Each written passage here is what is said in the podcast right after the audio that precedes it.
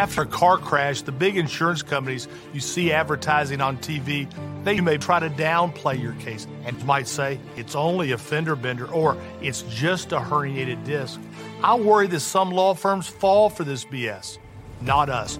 We put ourselves in your shoes and ask, what would it be like to be in your pain for the rest of our lives? A million dollars wouldn't be enough for me. There's only one Morgan & Morgan for the people.com.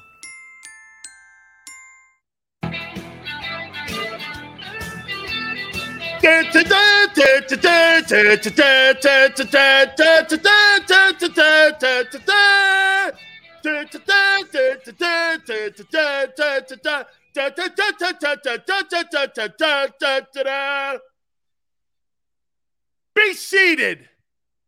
Hey, man. I don't think I won't be watching that movie, man. I hope everybody's getting ready for a great Memorial Day weekend. Happy Friday, too. You got a ton of stuff. We always start the show out by doing this to you guys, man, making sure that you understand as well as anybody. Okay? As well as anybody. Okay? Memorial Day weekend is one of the most important things that you could possibly have. And anytime you see a military person that's out there, please do me a favor. Okay? Salute them. Thank them for the service to our country. Okay?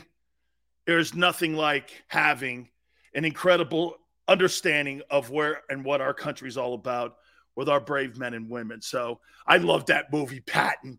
Da, da, da, da, da, da, da, da, da. Hit that like button. When you put your hand in what used to be your brother's face, you'll know what to do. Spill his guts. Hit him in the belly. right? Kick his ass. Make him know what's going on. Oh, good, man. We got a boatload of stuff, as I said. Hold on, Kyle. I'm not. How could you be pissed off with a long weekend? Memorial Day weekend. Burgers, brats, beers, and bro. Uh, well, I'm married, so the broads part of it's out. no good. Okay. Please hit that like button and tones in for Xander today. We got Mariano Rivera in today here, man. So please smash that like button, like he said. All right. Hey, hey, what's this, man? Are you ready? What, what, what's this? Oh, by the way, Hollis Thomas, bottom of the hour, Eagle legend. Still, still stirring it up. Still, Sills. All right, Kevin Boobs. I'm good with that. Still stirring it up. So I got a call today. Don't tell anybody. Where'd you hear that story about Carson Wentz and Howie Roseman. What local radio guy told you that story? I was like this. I cannot divulge my sources, and you know better than that, Bob. Who told you? I'd like to know. Can't tell you who told me the story. Was it true? Of course, it's not true. then why are you calling me? I just want to know where you got this misinformation from. I went Hillary Clinton. I, I kid. I kid. And hey, okay. And they go like, "Who told you?" I go, "What?" They were the PR department was a little intrigued with where I got that story from. That Howie lost faith and Carson Wentz after the Seattle game. And that's what propelled him to draft Jalen Hurts. Wow. An NFL franchise reaches out to Big Sills, wants me to give him my source? Interesting. Now I know what goes on in Philadelphia sports media. Because when I said that I was getting Nick Sirianni on, one of the local radio stations said, you know, he's pretty hard on Howie Roseman. and somebody, hey, remember, okay, snitches get stitches. huh? Thank you, Jesse. I appreciate you coming in here, man. How's that? So they're a little intrigued. And I said, Well, is it true also that Zach Ertz and Howie got into an argument in last July's camp? No. Well, there was n- numerous people that said that they saw it go on. Oh, no, no, no, no. Okay. Just just so you know, when you guys are talking, they're watching and listening to what's going on to our show. Yeah, huh, Jones? I actually, it's called a merit badge. I'm pretty good with that. All right. By the way, next week, Chris Sims is coming on. Woo wee! Chris Sims started some shit here in Philly and across the country. Boy, did he, man. Jalen Hurts, 25th in his top 40 quarterbacks in the NFL. Wait a minute. Let me get the list of the names that are ranked ahead of him. Holy cow, Chris Sims thinks that Jalen Hurts is a stiff. Here's who ranked ahead of him Daniel Jones, Zach Wilson, Justin Fields is a stiff. And Trevor Lawrence at 24th. I get Trevor Lawrence. I think Trevor Lawrence is going to be a fine ball player. But these other three, there's more question marks on these other three than clearly on Jalen. Daniel Jones, he sucks out loud.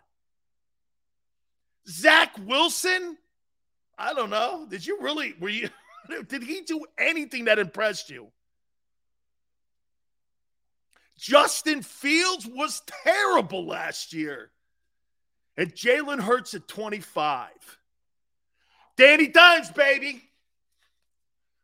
Let's go, Danny Dimes. I'm sorry, Italian guy dance is not going to cut it. So, yeah, big seals don't cut rugs, as you could see. Okay, not good. Danny Dimes is better, according to Chris Sims, than Jalen Hurts. So, in theory, Eagle fans, you have a stiff as quarterback. Oh my God. Holy shit.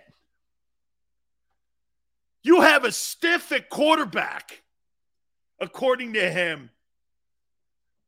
Yeah, tones like this, blasphemous. It's an outrage, as my friend Tony Bruno would say. It's an outrage. 25th out of 40. Is he wrong? Oh my God. Hey, hey. J- hey, Jenkins says Chris Sims had to be high when he made that list. Danny Dimes, baby. Danny Dimes. Tell me about sales. This list is a joke. Okay. Top 40. Yeah, he thinks there's some backups that are that are really good that are on football teams that are better than actually some starters. Look at Paul. Paul. Paul acting very Italian. Paul's acting very Italian. Paul, you're not going to believe this, but I used that same language to somebody who was being a jackass to me and my wife at a stoplight. Okay? The guy was being a tool, and I looked over at him and I said, Hey, F you and your family. Hey, very Italian, Paul. Very Italian. Oh my God, Paul thinks that Sims is a is an eagle troll. Drew says the only thing Chris Sims loves more than bashing Hurts is weed and a dude's butt. Come on, Drew. How you doing, GT? Thanks for coming aboard. See, GT and I have a love-hate relationship, man. He gives me a ton of shit, but I'm proud he comes here every day. Him and Big Chris and some of you dudes, man that's the best thing about talking to you guys. You guys give me a ton of shit, but when you come back, you know that we're all talking about our fa- our favorite passions, man. Okay?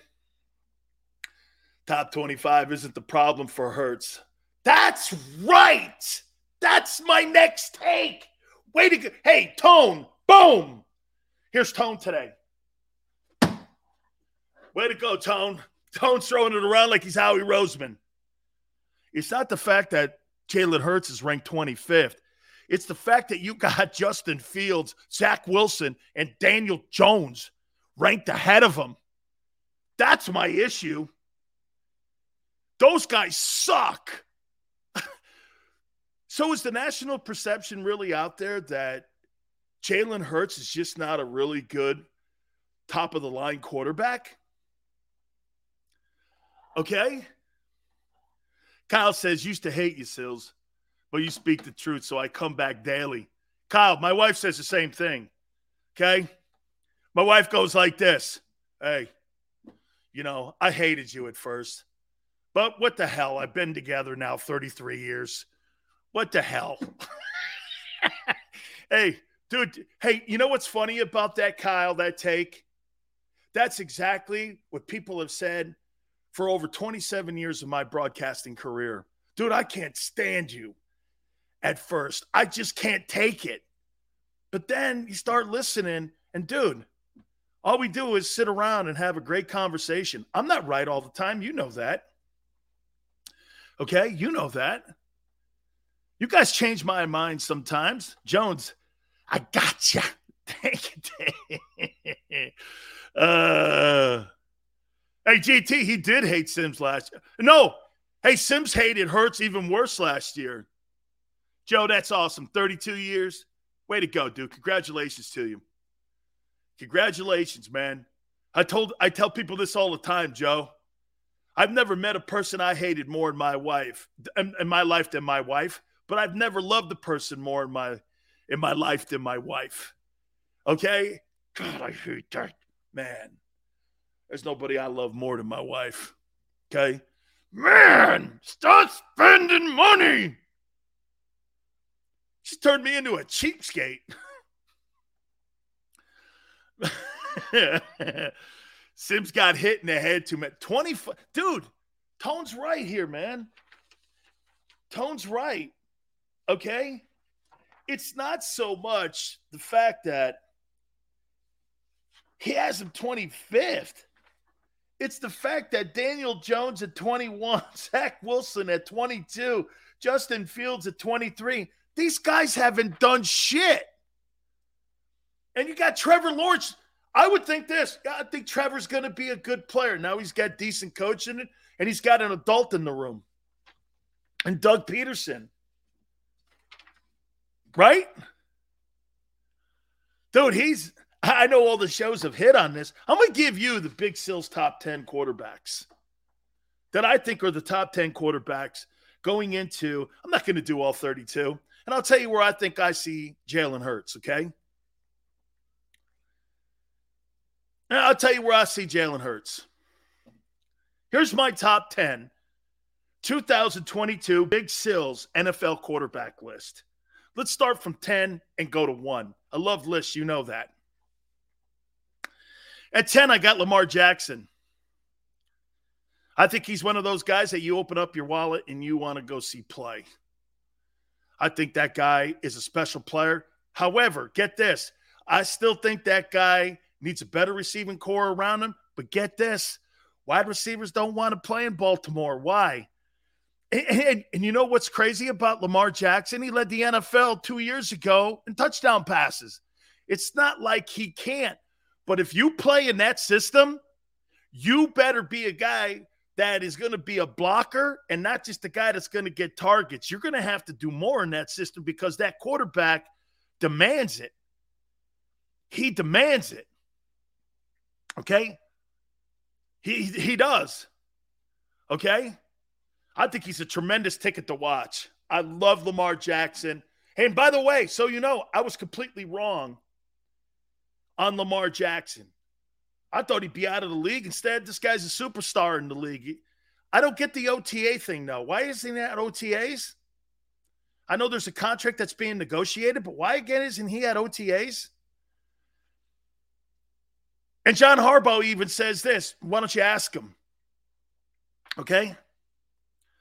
Kyle says Sills' number one quarterback is going to be Jimmy G. Hey, Kyle, I, I, I think that that is racist. You're only saying that because I'm going to put an Italian up there. Now, in certain circumstances, you would be correct. Italians always sit on top of the pole. I don't know. Okay? All, all I know is this many, many cases, I would pick the Italian guy. okay? I would. I would pick the Italian guy, but not here. Number nine, the Chargers, Justin Herbert. You know, the one thing about all of his tremendous skills he has, surely hasn't won a lot. I think this year's his breakout year. I think Justin Herbert has all the skills to be a modern day Dan Marino. I think he is a special football player. However, as we talk about with Jordan Davis all the time, you got to eventually learn to live up to your abilities. And that's got to translate into wins. You got to win some ball games. Okay? Significant games. You've got to win playoff games. You got to get to the playoffs. Okay? So to me, I like I, Justin Herbert is a special talent. Now it's got to start translating into wins. At number eight, this was a decision here, and I went with it. I got Deshaun Watson here. I think Deshaun Watson has all the skill sets to be a special football player. This guy doesn't rely on his wheels to win games, he relies on his arm. He's accurate. He's a hell of a football player. And I would say this to you here's a guy yet to be determined how many games that he's going to play this year. I still think he is going to play this year. But to me, Deshaun Watson is a very special football player. And I think the Browns are I think the Browns are going to go places over the next five years. So I've got him at number eight. At number seven, I have Russell Wilson here. I'm giving you my top 10 NFL quarterbacks going into the 2022 season. Russell Wilson, to me, will probably get higher on this list as the season goes on. He's got to learn a whole new system. He's got to learn whole new personnel. He's got to learn to play in a whole new division. There's a lot of things that are new. Not saying he can't do it. Brady did it. Russell Wilson can do it. Difference here is this, though. Nathaniel Hackett is a first year head coach. How does that dynamic work? Remember, when Brady went to Tampa, Bruce Arians had already, you know, built up the equity in the locker room and built up the equity in the league, having worked with Roethlisberger, having worked with um, Andrew Luck, having worked with Jameis Winston. So he had built that equity up. Okay. He had more experience. This guy was a coach of the year a couple times. Nathaniel Hackett hasn't done any of that. Okay. So to me, Russell Wilson, he's he's go, he's going to elevate himself more, in my opinion. You know, I put Matthew Stafford at six. I think something has to be said on what he did, going from Detroit to Los Angeles, and just transforming and making better Cooper Kupp. You know, I I I talked to Xander about this numerous times and all of you about it. Cooper Kupp put up decent numbers with Jared Goff. They were decent. They weren't spectacular. They were decent. They're pretty good numbers. But when it, Matthew Stafford got there, he put up a transformation year. Things we hadn't seen 1,900 yards, 140 some odd catches, numerous touchdowns. I mean, this guy had the triple crown of wide receivers last year.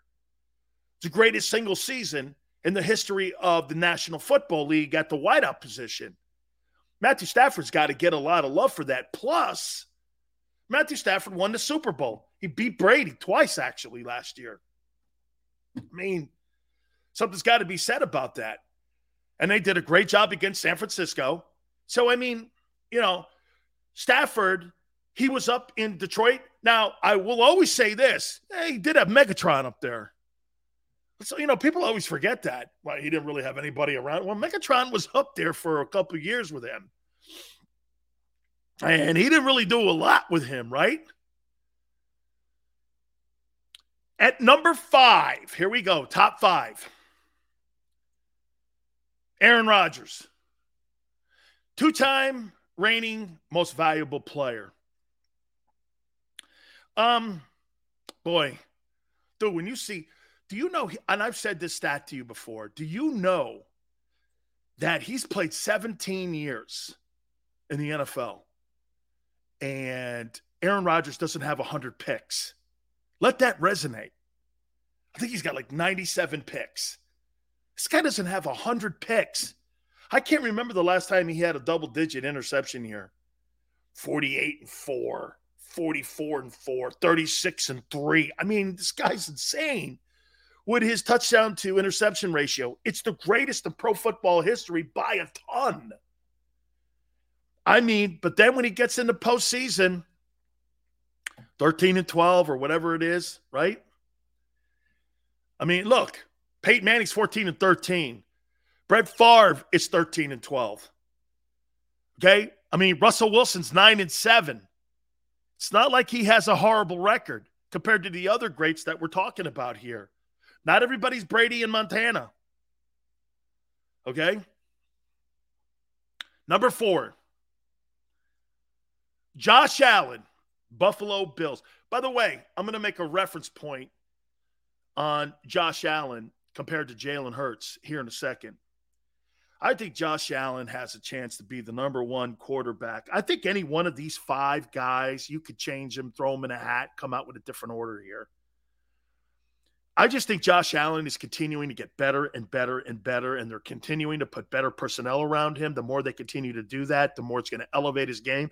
The more he's not your leading rusher in games, the more important that stat will be. I think Josh Allen has all the tools.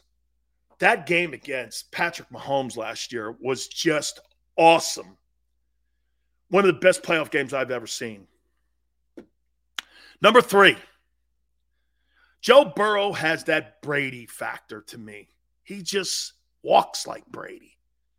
Will he have the resume that Brady has? Doubtful. But that guy walks and carries himself like Brady. Team responds to him. It helps you have Tee Higgins and Ja'Marr Chase. It helps. I get it. And also, too, Joe Mixon. But man, I mean, Joe Burrow, he walks like Brady. He talks like Brady. He's got an attitude. I think he's cockier than Tom Brady. And he's in Cincinnati. He changed a shit culture around in a year and a half. Got hurt halfway through his first year. Next year, takes the reins and drives it all the way to the Super Bowl. It was remarkable. This guy makes it all the way to LA for the Super Bowl. Insane year he had. I think great things are to come, man. Joey B, I appreciate you coming in here, brother. You take Allen over Burrow? I don't know. I'm, again, I would say this to you guys. I think you could change any one of these top five guys and I think you come out with a different order if you want. I got Patrick Mahomes too. Dude, I think Mahomes um, is special. I think Patrick Mahomes, man, he's still learning the position. Plus, he's got Andy Reid. How great is that guy, man? I mean, look, I do think they take a walk back a little bit. You get rid of Tyreek Hill. They were never really able to find another guy or two on the other side of Hill.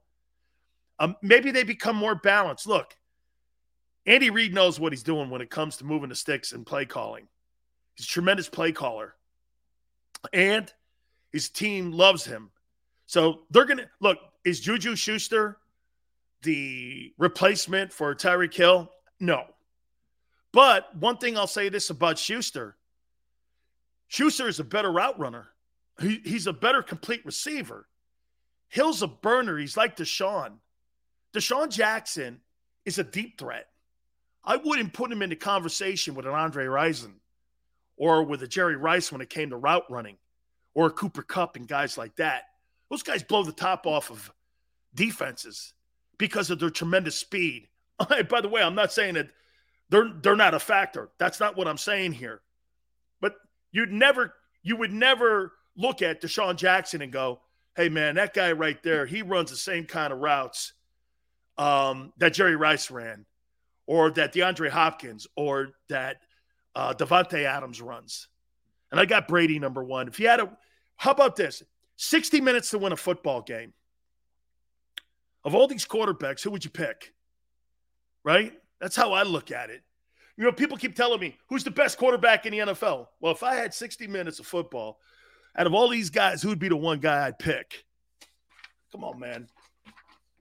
His resume says it. Plus, his team's good. Plus, Mike Evans is good. Now, Gronk will be a factor. All right. Man, I had a blast the other day um, when I was on the Seth Joyner show. And boy, I'll tell you something. Hollis Thomas, man, I'll tell you, man, I could see why he was a leader and I could see why he played 10 plus years in the National Football League. He joins us right now here on the National Football Show.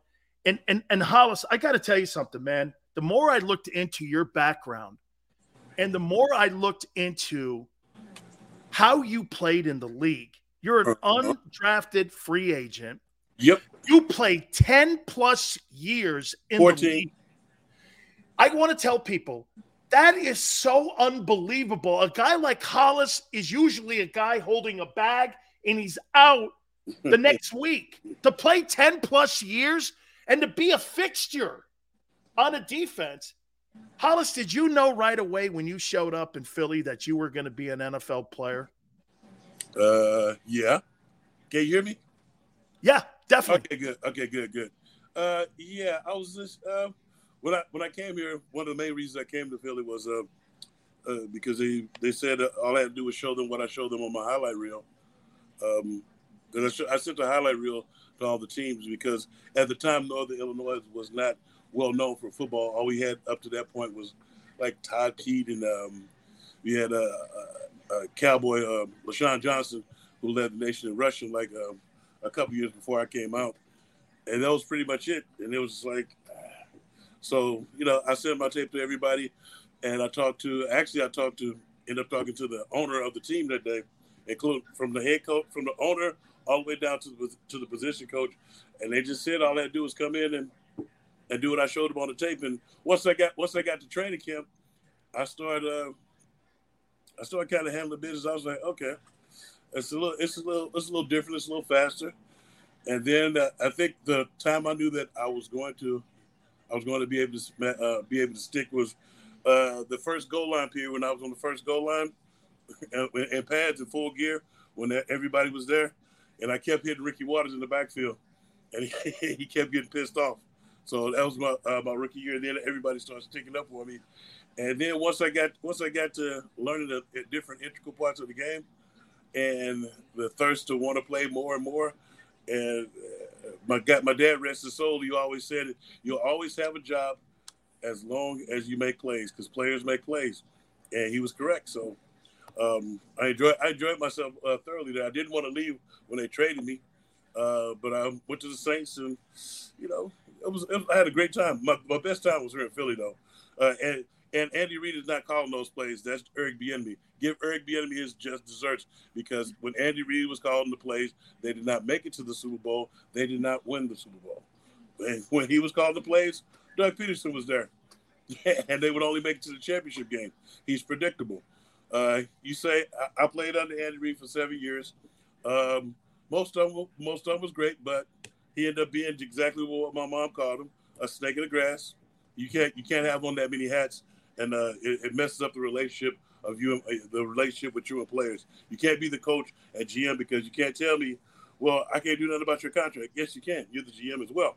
So in doing that, in lying to people, you know, he pissed. That's a, that's why I don't I don't really mess with him. Um, Hollis, let me ask you. That's you know what I made that I made that comment about him when John Dorsey left Kansas City. Right. John Dorsey was the guy that brought in Mahomes. He's the guy that brought in all the well, talent. If you, if you and when at, Andy ran his ass out of there, right now he's kind of in control of the personnel. He lets Hill roll out of the building, mm-hmm. and we're starting to see that dynamic work itself like it did in Philly, where well, you, well, you, you, think he's got too much control in Kansas City yeah. right now? Well, yeah, you get you got to be able you got to be able to coach. It's like you should have some you should have some say of the players, but you have to be the coach because when he got here, there was the defense that Jim Johnson was coaching was already here. I was here, Dawkins was here, Troy Troy Vincent was here, Bobby Taylor was here, Al Harris was here, Hugh Douglas was here, Jeremiah Trotter was here, James Darling was here, Mike Caldwell was here. All of us were already here. It was like we were already here, and Jim Johnson took the defense and handled and handled business and, and got us to buy into the system that he was he was doing. You know how I many times you we lost the game six to three, and y'all keep talking about an offensive genius? Are you kidding me? We lost to the Green Bay Packers six to three with Brett Favre. You yeah. think Andy Reid's overrated? A little bit. He, he's. A, I think he's a great organizer. I feel like he's a. He's one of the. He's, he could be a great coach, but I think that his hand is too much into the upstairs stuff, and it's just like uh, for some odd reason he can he can prepare well, but it's like it's a lot of times where once somebody hits us in the mouth, would hit us in the mouth, and would have him discombobulated, we weren't able to make adjustments at, at times, and it'll be certain times it'll, it'll be certain head scratches, and I know the office office guys love them but they they won't tell you about the times where we're mashing somebody, and you come back out inexplicably in the next series and throw three straight passes. When I say mash, we'll run the ball down somebody's throat, and inexplicably the next three calls are passes. You and think he's a better coach today in Kansas City than he was in Philly? Uh, I think he's, he's along the same lines of the same thing. I think I think he's letting the, uh, the other guys do a lot of the play calling and giving up a lot a little bit of the range. Uh, but you can see you can still see you can still see what was happening here rearing, rearing, uh, rearing his ugly head. Like people wanting to get the hell out, out of Dodge. You stand, you know, he telling you one thing and going another way. Uh, you know, it's and it's, it's all a business. But if you treat if you treat your players with respect and integrity, then you'll you'll you'll get you'll win year in year out. We won year in year out here because we believed in Jim Johnson. Dude, this is awesome, Hollis. I mean, like, hey, let me, his relationship with Donovan McNabb was what to you? Who's uh, uh Andy Reid's? I don't. You know, I think it became strained at the end because uh, a lot of the older guys, like when I first came in, some I was I was here with like William Fuller. Uh, there was Guy McIntyre was here, Raleigh McKenzie. Uh, played with Richard Dent. A lot, and, and you played with some of the older guys. They were like, "Don't worry, this will be you too on your way, you know, on your last leg, on your way out and stuff." And you know, it rang true. And then we were trying to tell Don that the same thing. That sooner or later they're gonna be trying to get rid of your ass as well. I was like, it's not gonna be a picnic. And I think I think they still I think they're cool now. But I know he was pissed because he felt like he could trade him in, inside the division. you trade him literally to one of our rivals because you don't you don't think he has what it takes. And it was I don't know I don't know their relationship because I don't really talk to uh. I just I just saw five the other day at uh, Dawkins. Uh, we had Dawkins uh, his golf outing. I saw him, but I, I never asked about him because I don't. Only reason I'm saying something about him is because I heard you praising him and punk okay. ass Tom, him and punk ass Tom Brady. Because I don't I, I don't care who you are. We didn't get into that last time. You cannot be the goat with cheating scandals attached to your name. One of them directly involving you. And if it doesn't mean anything, like everybody keeps saying, then why were you doing it? Why were you doing it? You, you're not. There's only one goat. It's actually two to me. I love Terry Bradshaw, and I love and I love Joe Montana. You know this, Hollis. Get this, man. Maybe it's because and, and I've, I've become part of the ridiculous modern day media. I sacked Montana, and let me say this to you: mm-hmm. I've never been on a football field in my life where mm-hmm. everyone looked at that and went, "They only have three guys: Rice, mm-hmm. Montana, and Craig." And I'm mm-hmm. going like this. Why can't we stop him? I've never seen anything like Montana. He was so spectacular yep. in the way that he played and the way he moved the chains. I, you know what? I don't want to sound like, oh man, get off my lawn, man. But I had this conversation with with Randy Cross all the time. I'm like, what do you think Montana would do in today's today's he game? Carve it up. Oh my god. oh my god. Dude, just if you go back and think of the guys who uh who were hurt and, and got stuff and were just you know got their ass kicked in the in the old NFL, how would they do in the fresh air fund now? Not, I, just think of just think of the, the receivers and stuff if they were protected like they're protected now.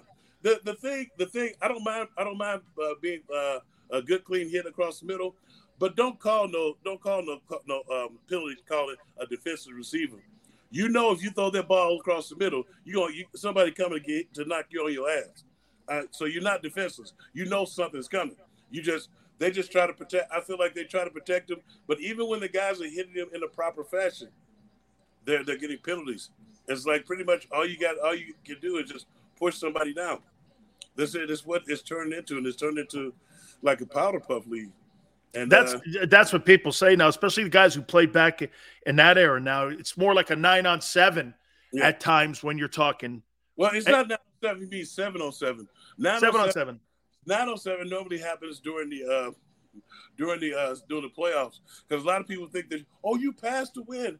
No, you pass you you you you run two pass and you pass to get ahead. And once you're ahead, you better start running the ball and getting and, and moving the chains because if you don't, that clock stops on every on every incomplete pass, giving the other team opportunities to get something going and get back in the game. So Hollis, what what what was the one thing that you took away for playing with Jim Johnson that has always stuck with you and something that you apply when you're watching modern day football and defensive coordinators like Jonathan Gannon? What was what made him different? Guys like him and Monte Kiffin, when it came to being great defensive play callers and defensive coordinators, what was that one thing you thought when you played for him?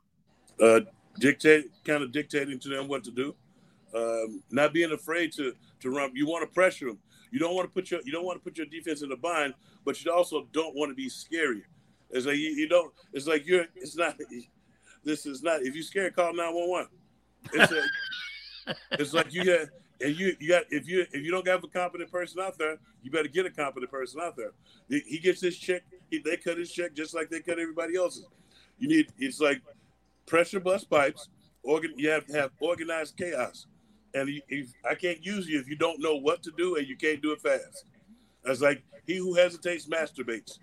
I mean, you, especially on the if you hesitate on the blitz, your ass is not gonna get a second chance with Jim. He will let you know, dude, that you you're not that the one thing that I, I did learn, and then practicing uh, the practicing the right right way and hustling to the ball. I was already hustling to the ball, but with Jim Johnson, I think he, he, he we kicked it up a notch because even the defensive line, if you go back and look at a lot of tapes, we didn't. If you saw a lot of times, we was knocking the crap out of people downfield because we didn't want them to turn on that tape, and we watched the tape in the big defensive meeting room, and he got the he got the red dot on you because you sitting there you sitting there being a spectator, and that was a loaf. That's like you had something better to do. You what are you saving it for? Pursuit angles, right? Pursuit angles. Pursuit angles. You did not want. If he saw you loafing on West Charlotte, the pursuit drill was in practice. I know y'all did the pursuit drill, didn't y'all? Oh, Miami. With Jimmy Johnson, we did pursuit drills all yeah, the time. Brutal. We used to start our, Hollis, we would start our practice off for the first 35 minutes with Jimmy Johnson. That was our first drill that we did on defense every single day was pursuit drill my entire life getting in proper angles. well, my see, whole time with him. Well, see, well, see, it was we did pursuit drill, interception drill, and fumble drill. Now, if you were if you didn't uh if you didn't pursue and they saw us uh loafing during practice and stuff, that pursuit drill was going to come up more times than not. Because you, because right before practice, before you warm up and stuff and stretch, you look over to see the defense because right after you right after you stretch, they blow the whistle, and you know that was the first thing you do was do the uh, defensive team drill. And so you look over there to see what they got set up. If they had the kickers over there and the long snappers, that meant it was that meant it was pursuit drill. He was like, uh, they had the three, the three cones that's all the way down at the other end. Right there, throwing the ball. Go get it. no, no, they would do a pitch. Oh, a pitch. and then all the all the all the damn DBs would get the get the spot because you know. You, And then if you don't if you don't line up five five yards apart, like he said, because it's enough for everybody to be all the way down the line.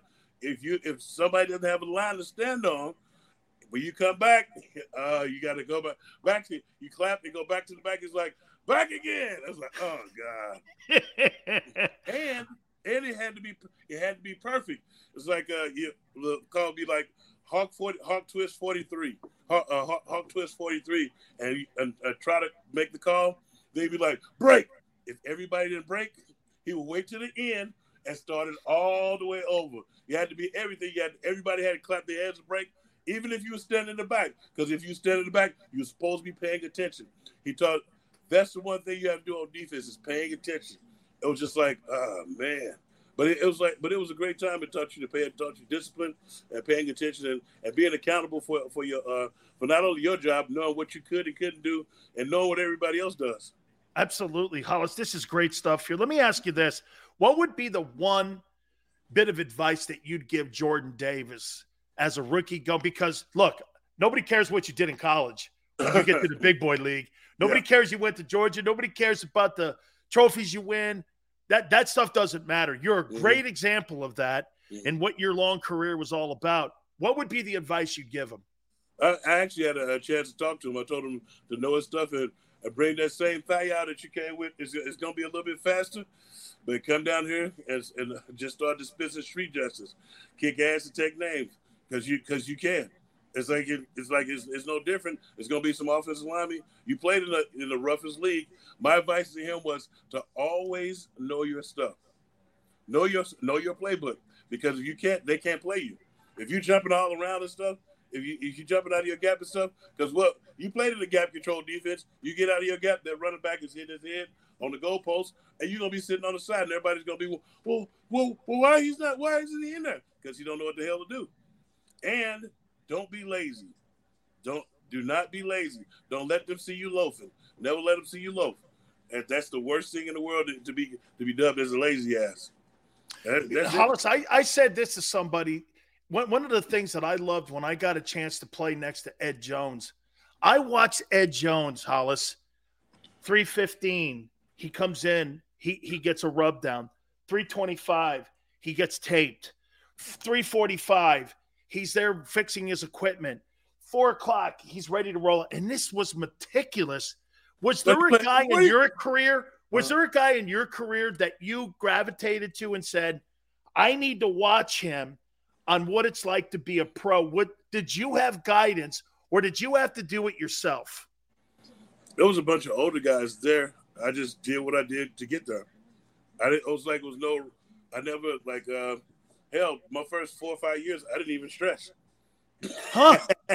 I just warmed up and went out there. Huh? Wow, man. I love, I, dude. I you're a he man. no, I just, yeah. I just warmed up when they, because it, it, was like in college, you know, they would tell you to stretch and stuff. I was like, well, hell, I just warmed up. I would come in, either either I would uh, get in the hot tub, and then get out and uh, get out and get taped up, or uh, uh, uh, get, and then I, would, I used to get stretched every once in a while, but I would just stretch when we went out. We would warm, go up there and warm up, and I was like, I was like, oh, so we, we don't stretch when we go out. He was like, no, you, you have to actually get stretched. I was like, oh, oh, oh, okay. So most of the time I just went out, warmed up, and, and, and lag and load. Man, you're just an ass kicker then. And, but it, what, was, was your was biggest that? transition? Was your biggest transition to the NFL the studying of game film and watching more game film, or did you do that in college also? Um, did you just take that to the National Football League, or was that the one thing that you had to be more diligent on? Was watching more film? I had to be more diligent on watching it myself because uh, we in college, you know, it's force fed to you. You sit yeah. in the meetings, you sit in the meetings all day. It's like, hey, get your head off the wall. Oh, okay.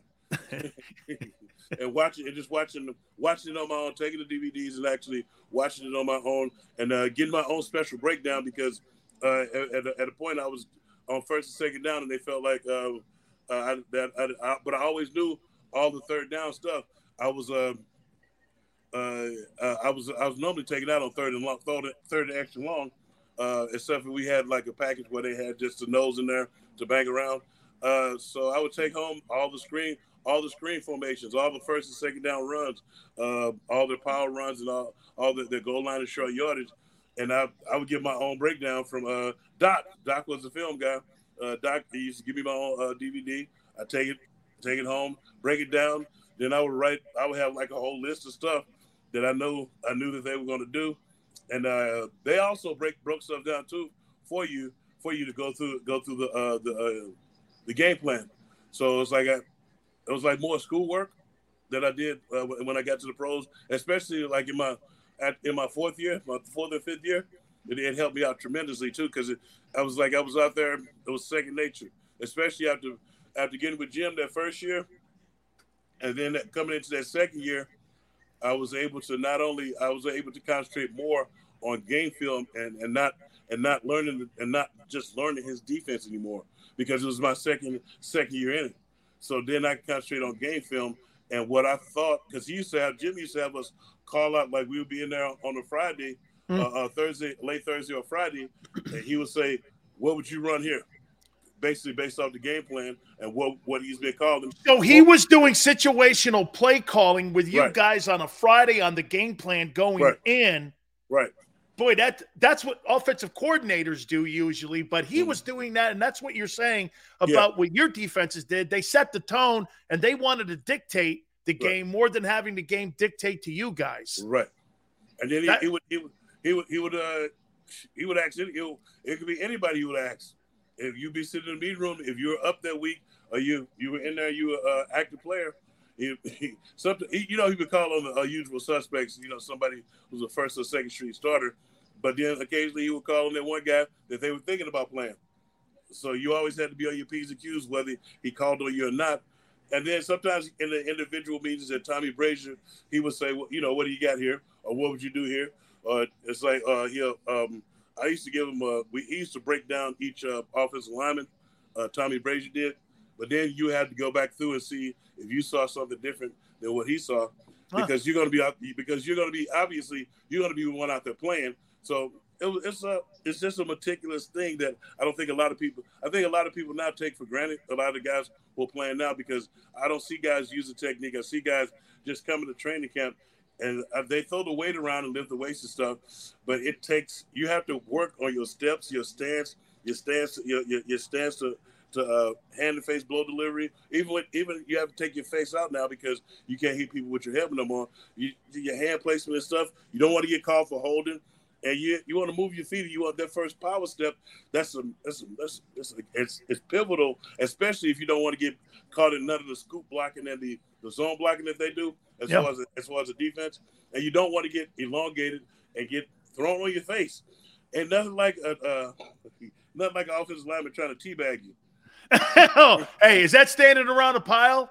No, no, that's a that's a that's taking you off your feet there. Teabagging is when they throw you down and they just Oh yeah, that's right. I got it. I, I got it. I got yeah. it. I got it. and they just lay and they just lay on you. And they hey, just lay Jonathan Gannon, what do you make of him? You know what? I I don't know. I, I, I all I can say is soft right now because that's what he gave me last year. You think he has uh, a soft scheme? Uh, what he, from what I saw last year, I feel like he's got some stuff in there that we haven't seen, and I don't know if he's going to have the, as I said the other day, the testicle fortitude to call it. Uh, but he has to. I think currently he has to shit to get off the pot because he's been he's been. Uh, he could have said last year that he didn't have the personnel to do what he'd like to do, but I feel like now they've. Uh, I feel like this year this draft went tremendously in our favor to to equip him with the stuff of, of a defense because you you still have a young core. You got people that are already there, but then you added some parts that we truly needed. You added that corner that we needed. You added that you added you added that interior guy, the extra interior guy that we needed. So in case you don't like what Fletcher Cox is doing and jumping around the blocks and and, and messing up everything, you got that young guy in there that's gonna listen to what you say. You got, I mean, you got you got your nice little linebacker core that's not going to get roasted on third and extra long. Hollis, got, I want to stop you here because I up? have an argument with people all the time about guys that played in our era, and I'm gonna say this about Aaron Donald.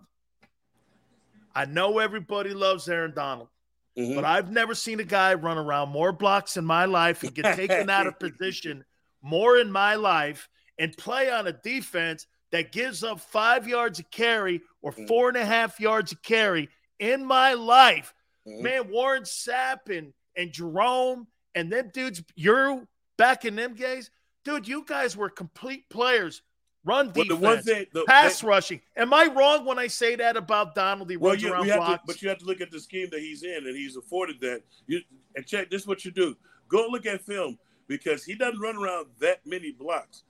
Because sometimes you have to watch the scheme. okay. He he be destroying people. And I, when I say destroy people, they try to. Sometimes it be three or four cats on him, and he's I don't know how the kid gets through it. And but he like sometimes it's the scheme. You got to look at the scheme because sometimes they'll put him all the way out and want him to widen everything to open up everything. And he's a six foot guy too. no, he's like six three. No, he's sick. Get this. No, because Dave Wannstedt recruited him. He's Mhm. six one barely. You sure? Have you Yeah. seen next to him? Yeah, he's 6'1, 6'1, 285. Unbel- I can't I can't believe he's that short the way he just runs and pass rushes like that. It's he's a- not. he's- not six three. He's a dominate. He's a dominating force. You got to stand next to him. So I'm, I'm so I'm wrong when I say that that he runs You- around no, blocks. so- no, sometimes he does run. I think he does run around blocks, but it, it's like it's kind of like. Uh, but he still. It's like he still makes a play. Yeah, There's like, but but I, I also see him. I see him running through people like nobody's business. Oh, yeah. Like, I'm talking about he he be destroying people. And so, but who who runs around blocks? I, I don't I don't consider him like. you like- think Fletcher runs around blocks? Sometimes he does. Sometimes You think he's but in I the think- wrong system with Jonathan Gannon? But I think, but I think, I think it's more. So I think Fletcher sometimes runs because he gets frustrated with the with the vanilla with the vanilla system. Okay. And you have to a player like Fletcher Cox, you have to give him something to do. Like So you think like- he still has stuff left, but he's just different. This system doesn't fit his skill set. Nah, it's like it's. unf- I don't think it fit anybody's skill set. I think if you put Aaron Donald in this, he will be bored because it's you get. It's kind of like being at practice and running base defense all day long because they know where you're gonna be. It's like, oh god. So it's like it's not. You have nothing dynamic. You can't be out there like I, I used to know that if I hear a nail stunt, if I hear nail or a spike, that meant I'm slanting to the inside. That's awesome, dude. I've been hitting you. I've been hitting you and hitting you. I line up the same way, and then I slant to the inside. That's a whiff. That's backfield bull loving. You haven't seen. You only saw that once or twice with the birds this past season. He only did. He only gave them that, that caveat like one time, and it's like, come on, dude. Be, and he got he got brought into the office to the principal's office and reprimanded. Yeah. Gannon got brought to the principal's office, and he, I didn't see nothing creative. It's like he hasn't done anything creative with the defense. The defensive line needs to move around. I was like, especially if you're going to have them lined up and expecting them to do what you like to stop the run with just them four, because yeah, because our linebackers were slow last year. If you with them with that them, them four, and you you need to give them some moving around because the one couple of times you did it, the our defensive line was killing. We dude, it's like we we had a Fugazi 10th ranked defense last year. It was Fugazi. It's like it's, no, you go look at go look at some of the drives we gave up. I don't. I think we gave up a, a damn 19 play drive, 18 or 19 play drive. Yeah, that's right. That's right. Yeah. Absolutely. I think it was a 49er game. I think it was one of those games yeah that it was one that- of those. Two had- last questions here for me. Okay. Let me let me let me throw this at you here. Do you think this football team has too much hype on it right now as you're hearing all the accolades that what Howie has done? They're coming off a playoff season, or do you think that they're tempered enough in that locker room and enough leadership in that locker room to be okay going into September? The, funny thing is, somebody else asked about the leadership in the locker room. You still got Brandon Graham there.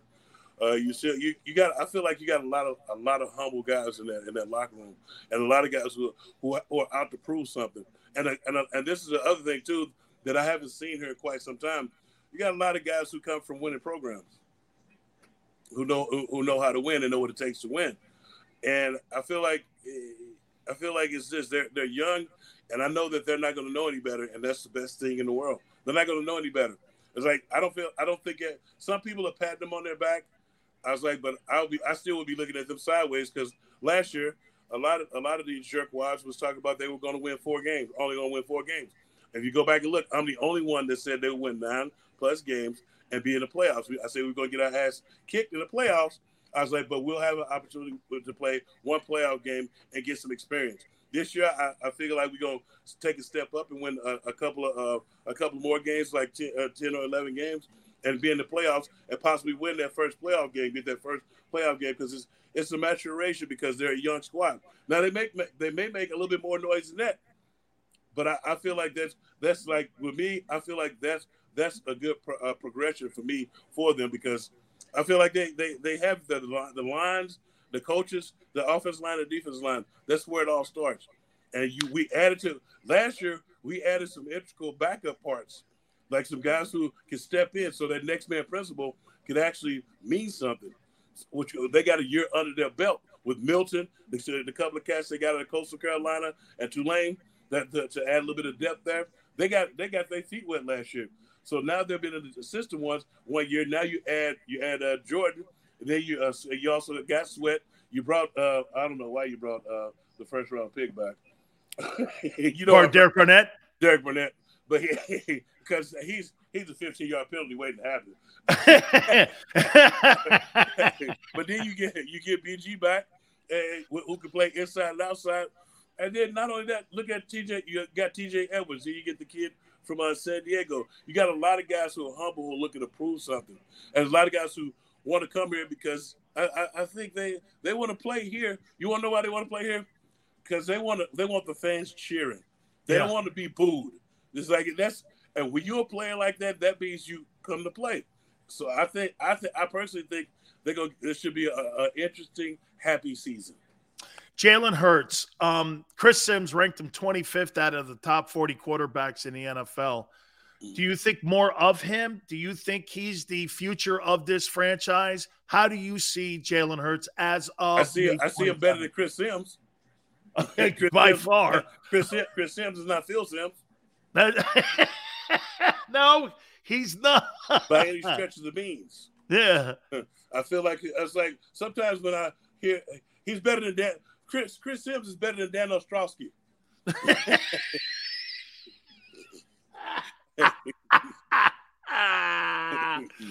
sometimes, sometimes, it's like sometimes people have uh, too much uh, too much too much confidence and they shouldn't and they they throw things around. It's like it's like you rank yeah, you can rank him 25th.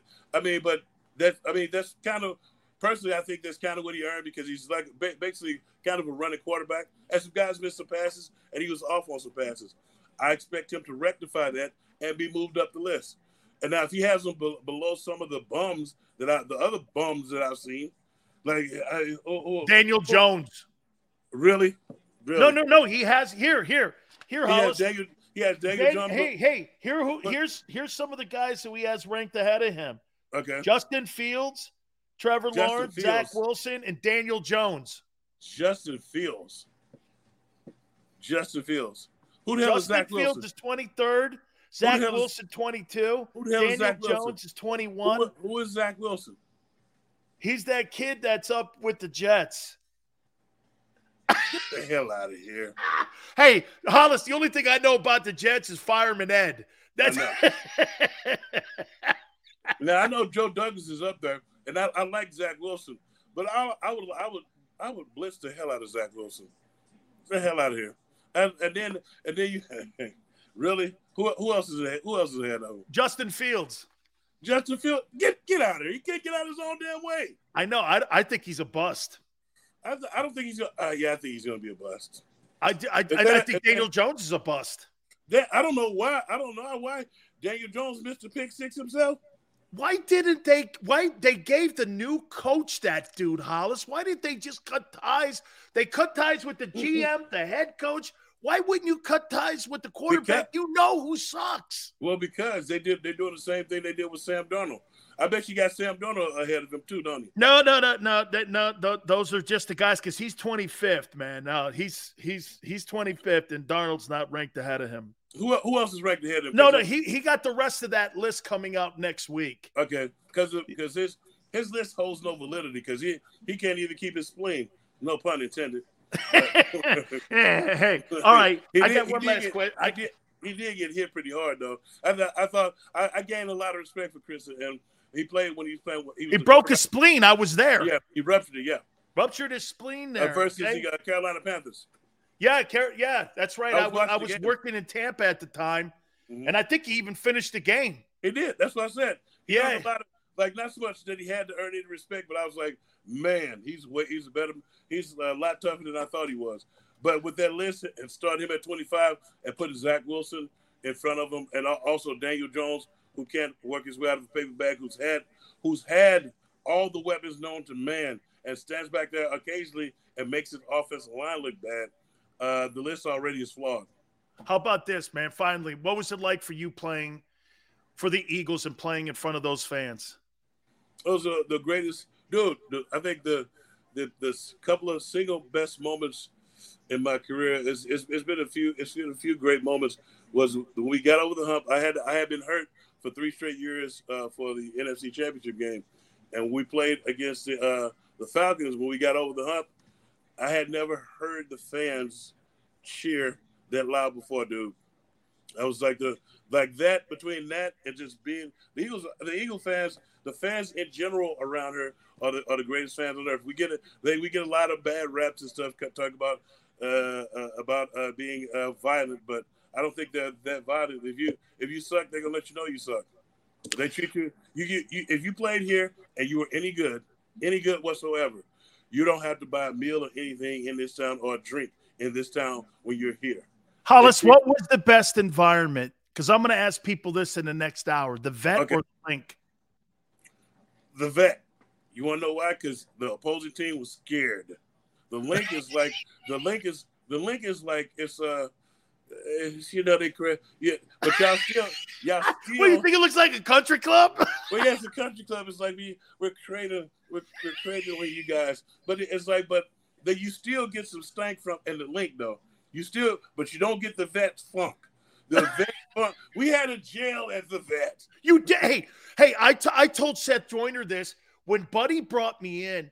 I went down to. I go like this. Holy cow! Their locker room looks like a prison.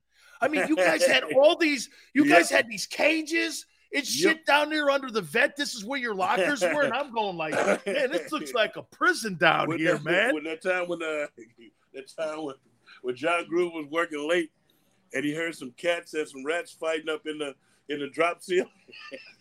and it fell down. You know the drop ceiling. You know the old yeah. drop ceiling. Yeah. The thing came down on his desk. He's like, ah.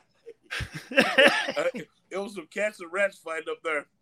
But nah, it was uh the vet. The vet gave us the the, big, the best uh, the best edge. And a lot of people scared to play on the turf. And then uh, once they fixed that um, you know the thing. That, what that tear that used to be in the on the field? You guys had this like had this seam rip in the middle of the field, and I'm going like, what's wrong with the turf, man? that was that wasn't no turf. That was glorified carpet, dude. Were you were you in the Michael Irvin game? Yeah, he did that on his own. He was scared of Timmy Hauck. You didn't even know that, did you?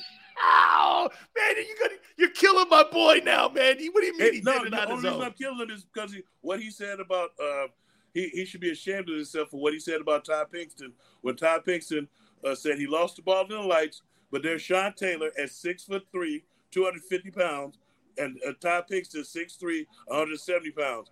I would lose the ball in the lights too, but he he was Michael Irvin. It was a slant route on the fourth on fourth and one. They hiked the ball. I, I can't. I stepped off the ball, and then I watched the ball. Michael Irvin looked up. He saw. He looked at the ball. He, look, he looked at the ball. He looked up. Timmy Hauck was coming down. That's a safety. If you if one one or two things gonna happen, either you is gonna get hurt or everybody's gonna get hurt if Tim when Timmy Hauck hit you. And everybody knew that he had already made the fullback fumble on fourth and one. Michael Irvin looked at him and tried to duck. When he tried to duck, he face planted on the on the vet on vet on on that what we call turf. and then, then, eh. prime, then, then lunchtime, ran down there trying to lay hands. Talking about he had healing hands. Hey, wait, Hollis, I'm gonna call my boy. I'm gonna go like this. Hey man, some of them guys said, man, you did a prayer job up there and you prayed to Jesus, man, and got on your hands and knees, and it was more you getting on your hands and knees. You didn't want to get hit. yes, it was. No, it was uh, uh Deion Sanders came down and tried to talk about to do it like this and try to lay hands on him. I was like, if you don't get your ass up, but that's why I called him lunchtime. hey, Hollis, thank you so much. Please, can we do this again? Uh, most definitely. Just anytime you need me, I'm around. I'm you just, got it. I was over here chilling, man. I was getting ready to make me some bacon and eggs.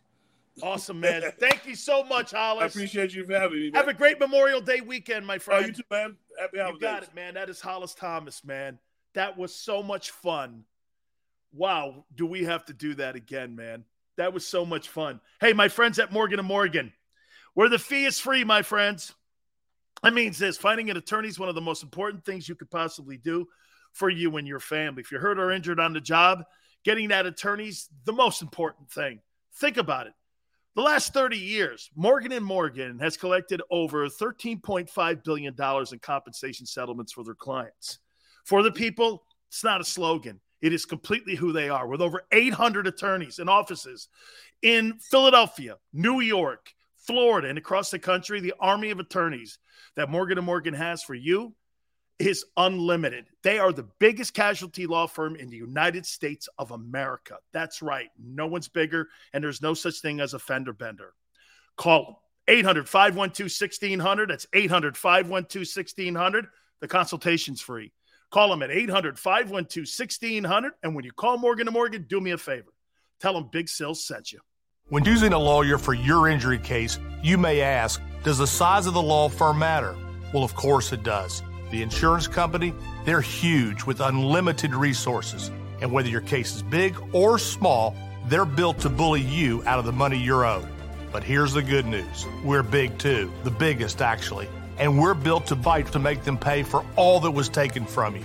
Size is our strength. There's only one Morgan & Morgan for the people.com.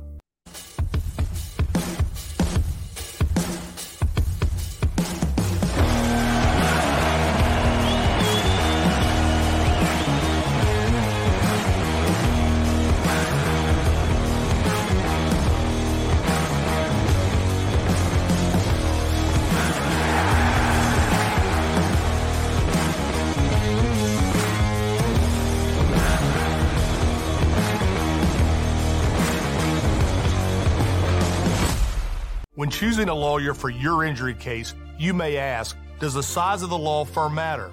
Well, of course it does. The insurance company, they're huge with unlimited resources. And whether your case is big or small, they're built to bully you out of the money you're owed. But here's the good news we're big too, the biggest actually. And we're built to fight to make them pay for all that was taken from you. Size is our strength. There's only one Morgan & Morgan for the people.com.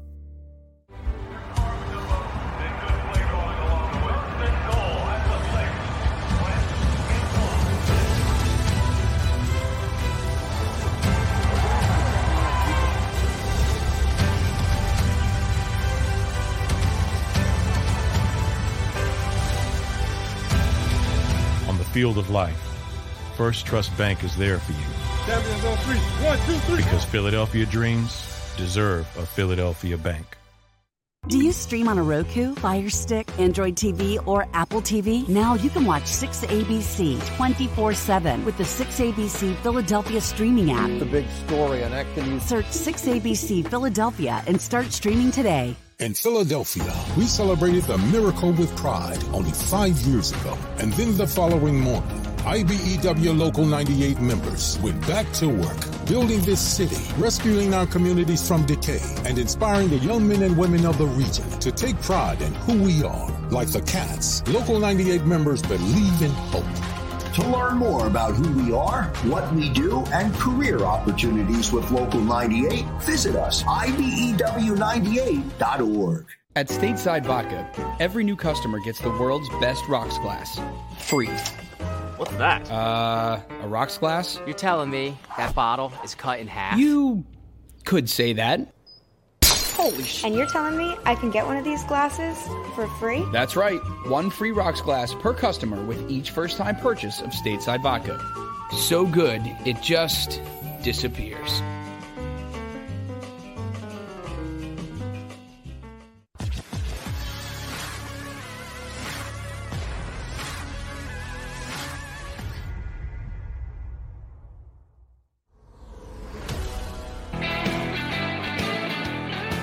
Welcome back. National Football Show. It's your boy Big Sills. Appreciate you stepping in with us here. And please do me a favor.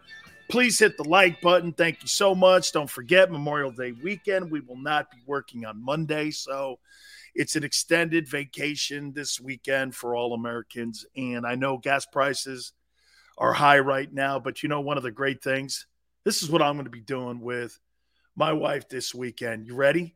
I'm getting I'm getting the grill ready. I'm going to sit by the pool. I'm going to eat as much as I can. I'm going to have some fun. And I'm going to thank God I'm an American. I know with some of the scenes that we're seeing in Uvalde, Texas, and all that, sometimes it's hard to stomach all that stuff that's going on. By the way, I hate politics being involved in it. I don't want to hear one word about it. Those 19 kids, man, are gone. It's not a political moment. I'm not blaming anybody for anything. That somebody needs to do something, though. Okay? Somebody needs to do something. I don't want to hear about one party versus another party. Someone needs to do something. Just be a human being. Don't bring up this guy or that guy. Do something. Just do something. Instead of finger pointing, do something. You know how people, you know what? Nothing's nothing's changed since Sandy Hook. And I'm not going to even talk about who's the president then or the president now. It doesn't matter. It doesn't matter. Do something. They can't. You know why? Because they're owned in Washington. They're owned. They're owned by political activist groups. They're owned by companies, these politicians. They're owned. Their political parties are all owned. All of them. Okay? There's agendas. That's why nothing gets done. In a, hey, do you know the do you know the greatest example of our country is Trump's wall? It's the greatest example of it. It's not completed. It'll never, it was never going to get completed. You know why? Because we change governments every four years. But that's policy in everything we do in life. We're here one day, we're not here the next day. We're here one day. That's why people around the world look at us and go, as great as our country is, we don't complete anything. Okay? We don't. I don't think we have the same intestinal fortitude of the men and women who were born during World War II, or the men and women from that generation who fight for their country. Okay? Just think about it this weekend when you're thinking of those children. It's not about politics, man. It's clearly about doing the right thing for Americans. Let's move on here. Okay. By the way, when you see a military person this weekend, please do me a favor. Salute them. Thank them for serving our country. The men and women that serve our country and protect our rights are the be- best people. That's the greatest team of all time, are our military and first responders, by the way, too. I'll throw that in there. Okay. Here. No, no, Debbie. I'm not. I'm an American. I root for Team USA. I've said this before. Whoever's on Pennsylvania Avenue, I'm a football player. You know what that means? I root for whoever's in the White House because anybody who roots for that guy to fail, whoever's in the White House, is un American. It's like rooting against your coach. I don't root against anybody. When Americans speak, I root for whoever's our president because I'm not rooting against my coach. If he fails, we fail. You ever hear that? Oh, that's right. All right, let me move on here. Are you shocked that Hollis Thomas, are you shocked that Hollis Thomas is not impressed with Andy Reid and says that Andy Reid should not be in charge of personnel and have personnel decisions? That's how I took it. Are you shocked? Are you? Are, are, are you shocked that he said that? He's not impressed. He goes, but you know what? I've said this before about, about coaches and general managers. Randall, you really believe that? Okay. Hey, Kenneth. Hey, I love, I love this honesty. Okay. Paul, Hollis said what fans are thinking. Did you guys really think that way about Andy Reid? Tone says this I'm not shocked. I never liked coaches being the GMs as well. Conflict of interest. I'm going to tell you where that works, though, Tone. Let me give you a great example of it. Watch this. Jimmy Johnson is the greatest general manager, head coach in NFL history. You know why? He had nothing to do with the play calling. Nothing. Jimmy's coach is coached. Norv Turner was in charge of the offense. Dave Wannstedt or Campo or Butch were involved with the D. And they would have their come to Jesus conversation on Monday with Jimmy if something wasn't working. Jimmy never got involved in play calling. He handled timeouts, two minutes into a half, and two minutes at the end of ball games. Jimmy was not a play caller. I don't ever remember the three years I was around him at Miami and the one year I was around him in Dallas. Four years I was around him. I don't ever remember him calling a play, offensively or defensively. And his his brilliance is on the defensive side. He never got involved in it. Never. Was was not a play caller. Okay? Okay? Never got involved. See, Andy Reid is the play caller. He's the head coach. He's the GM. He's theoretically, right, the quarterback coach, too. You know, he, he handles, by the way, there's nothing wrong with that dynamic. And what Hollis said about Eric Bieniemy, Eric Bieniemy is in the same role that Andy Reid was in when he was up in Green Bay with Mike Holmgren. He was in the same role. Doug Pederson was in that role in Kansas City. It's a very influential role, but he's not the offensive coordinator. Okay?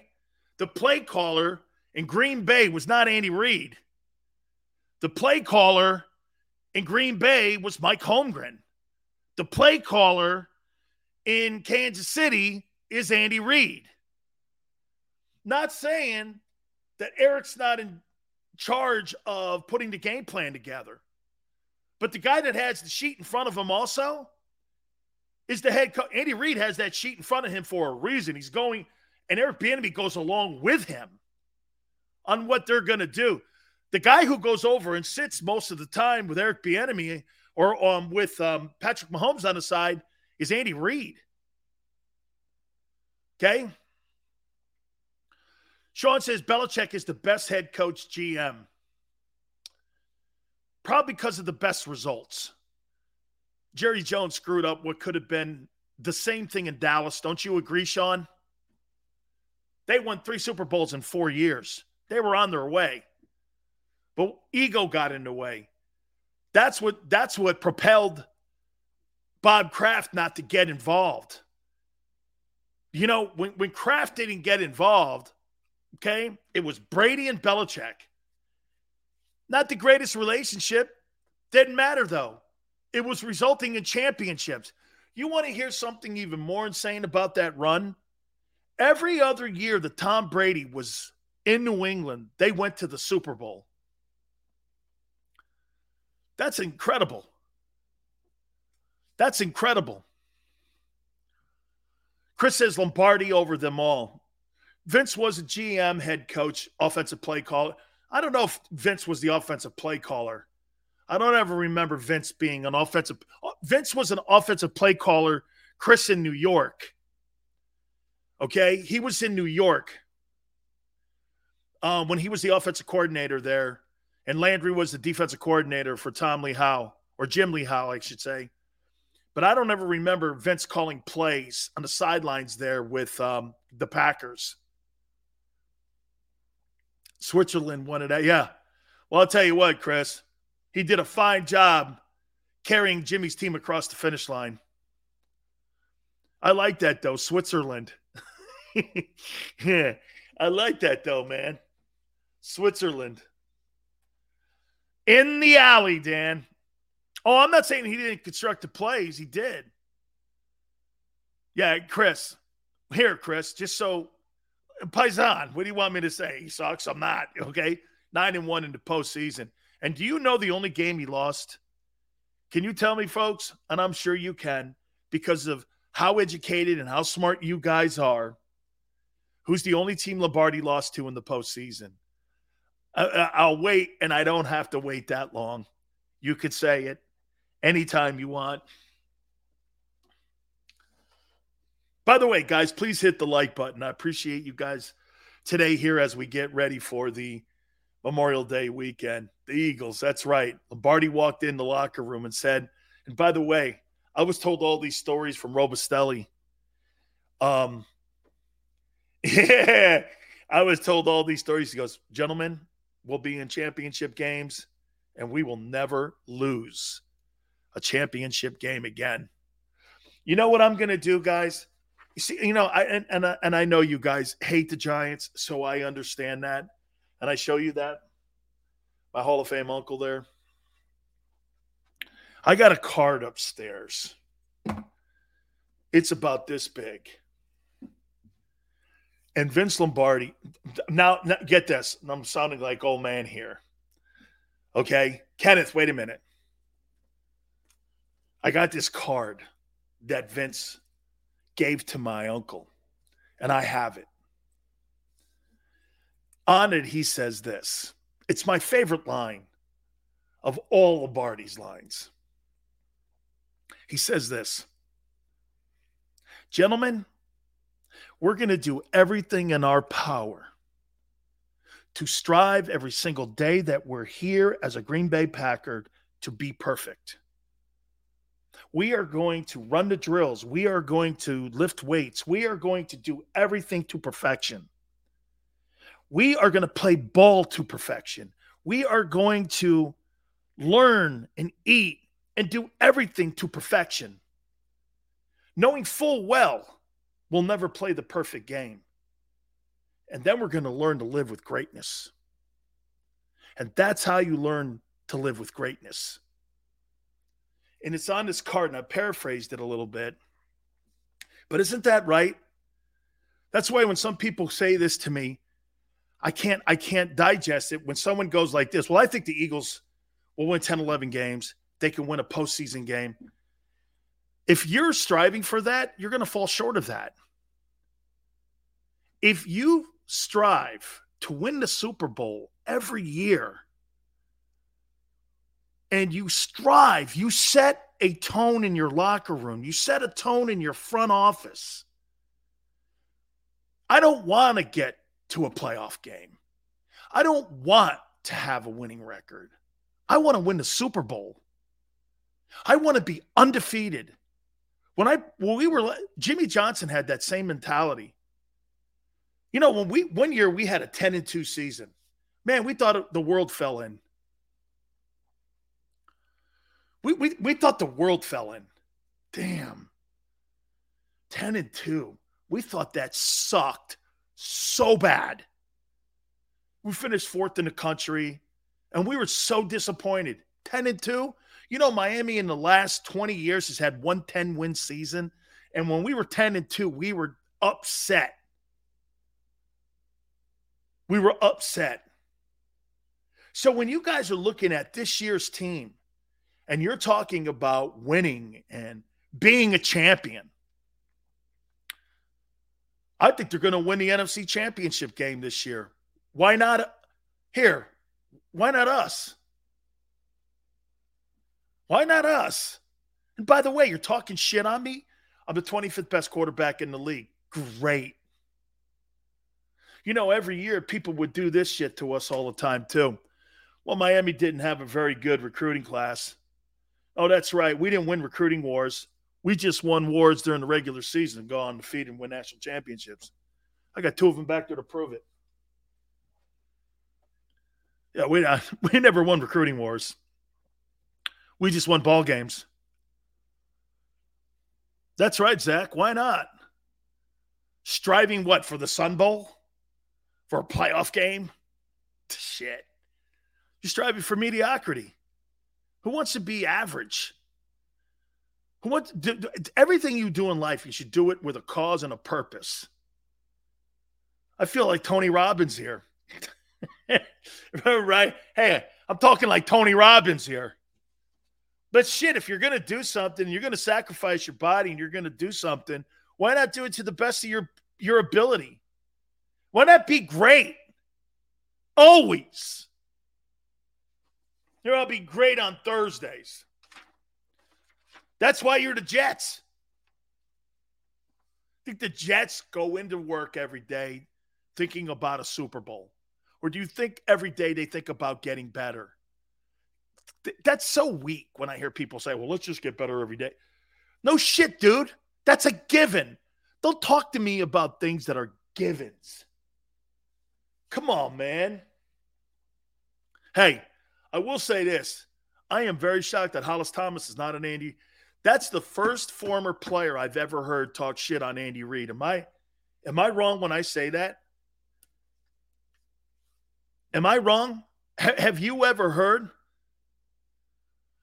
Hey man, I know, dude. We talked about that last hour with Sim. Dude, he got Daniel Jones ahead of Chris Simms. Okay? He got Daniel Jones and Justin Fields and Zach Wilson ahead of him. Can you, Matt? Dude, I would take Jalen over any one of those stiffs. Daniel Jones won't be a giant next year. Think about what Sim said to you guys. Daniel Jones is not going to be a New York Giant next year. And he thinks he's better.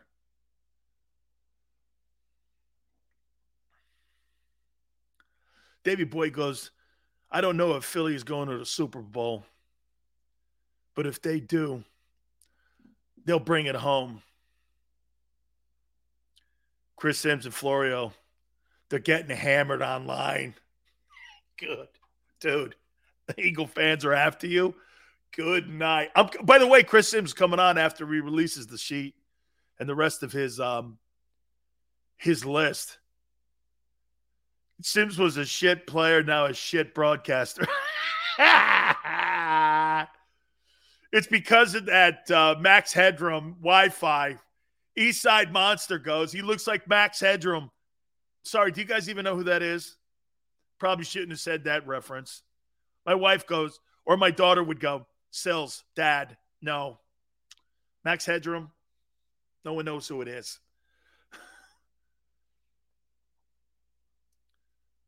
Yeah, yeah. He called Andy a snake on shit. I was like, whoa. Yeah, Eastside Monster. My my I go, she goes, Dad, who's Max Headroom again? I'm like, oh God. Oh Coca-Cola Max. You're gonna fry his ass. Hey, hey, listen. So wait a minute, wait a minute. Craig, Craig, wait a minute. I'm going to ask. Look, Sim says he's going to do the show because he's been on, I think, twice already. Maybe I should bring his dad on first. Well, then again, wait a minute. You guys hate Giants. Ugh. Do you want Chris Simms on next week? And will you be nice? Will you be nice? Jesus, please no. Jesus, please no. Wait a minute. Don't you want it? Don't you want don't you want Simms to justify why he's putting him down with the rest of the stiffs in the NFL? He's basically calling Jalen Hurts a stiff. Yes, and it won't be nice. Great. Here's Sean. Sills. Bring that son bitch in. Yeah, no. Sills. Yeah. Bring that guy in here. Oh no, we'll be good.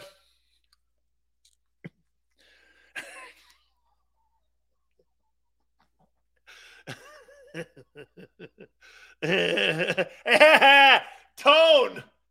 Tone. Tone with the good. Oh my God, what an absolutely good reference from Tale. Hey, now you can't leave. hey, Chris, now you can't leave. If I bring Chris Simms on, will you guys be not? We'll be good. You're lying, Kevin. Look, you're lying. Kevin's lions. Hey, uh, Sills, I gotcha. hey, Sills, I gotcha. Bring Simms on. Go ahead. Go ahead. Go ahead. It's all right. Don't worry about it. We, we got we got your back Sills. Don't worry. We'll make it look like an ass pipe. Really. I bring on some guests. You guys are doing this yesterday. Is is Jason Cole on oxycodone yesterday? It, it, Jason over here. Are you? Are I was like, I'm sitting here watching this, and I'm going, please stop. And you know I watch it, and you guys are going, this guy. I think he's got no dose going on here. Does he have a nosebleed? Holy cow! hey, hey, hey, Tone. Yesterday, I'm like this, getting. I'm talking. I only kept him on for a couple minutes yesterday. I couldn't even get a soundbite out of it. We were talking about the NFC East, and these guys are over going like this. Get this son of a B off the damn show. Is, is, is he in a coma? That's it, fat boy. Get out of the car so we can hear you. Everybody in your crew identifies as either Big Mac Burger, McNuggets, or McCrispy Sandwich, but you're the filet fish Sandwich all day. That crispy fish, that savory tartar sauce, that melty cheese, that pillowy bun. Yeah, you get it every time. And if you love the filet of fish, right now you can catch two of the classics you love for just $6. Limited time only. Price and participation may vary. Cannot be combined with any other offer. Single item at regular price. Ba da ba ba ba. Please. And then when they started saying he hates Jalen Hurts, everyone was like this don't ever have this guy on again.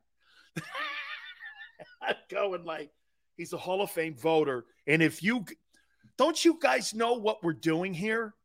When I bring those Hall of Fame guys on, you need to be nice so you can get Eric Allen's ass in. You, I don't bring stiff riders on. I bring guys that, hey, do you want Eric Allen in the Hall of Fame or not? I'm working on it. Okay? I'm working on it. Eric Allen lives near me. I see him all the time. We'll get him on. Okay? Listen to me. Eric Allen lives near me. Okay? Just telling you. Be nice. Jason has a Hall of Fame vote. Rick Gosselin has a Hall of Fame vote. Howard Balzer has a Hall of Fame vote.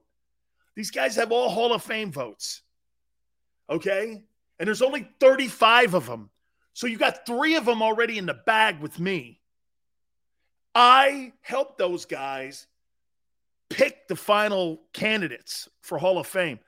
Don't worry, I didn't put Leroy Butler on any of my list. Okay? You guys were like, get that guy's ass out. Relax. By the way, Rick Gosselin, because of you guys, I'm going to tell you, Rick Gosselin, because you guys love Dick Vermeil, voted for him on the Veterans Committee Rick's the chairman. He voted for Carmichael because he comes on this show and you guys are barking. Don't you know that Big Sales? I do things for a reason.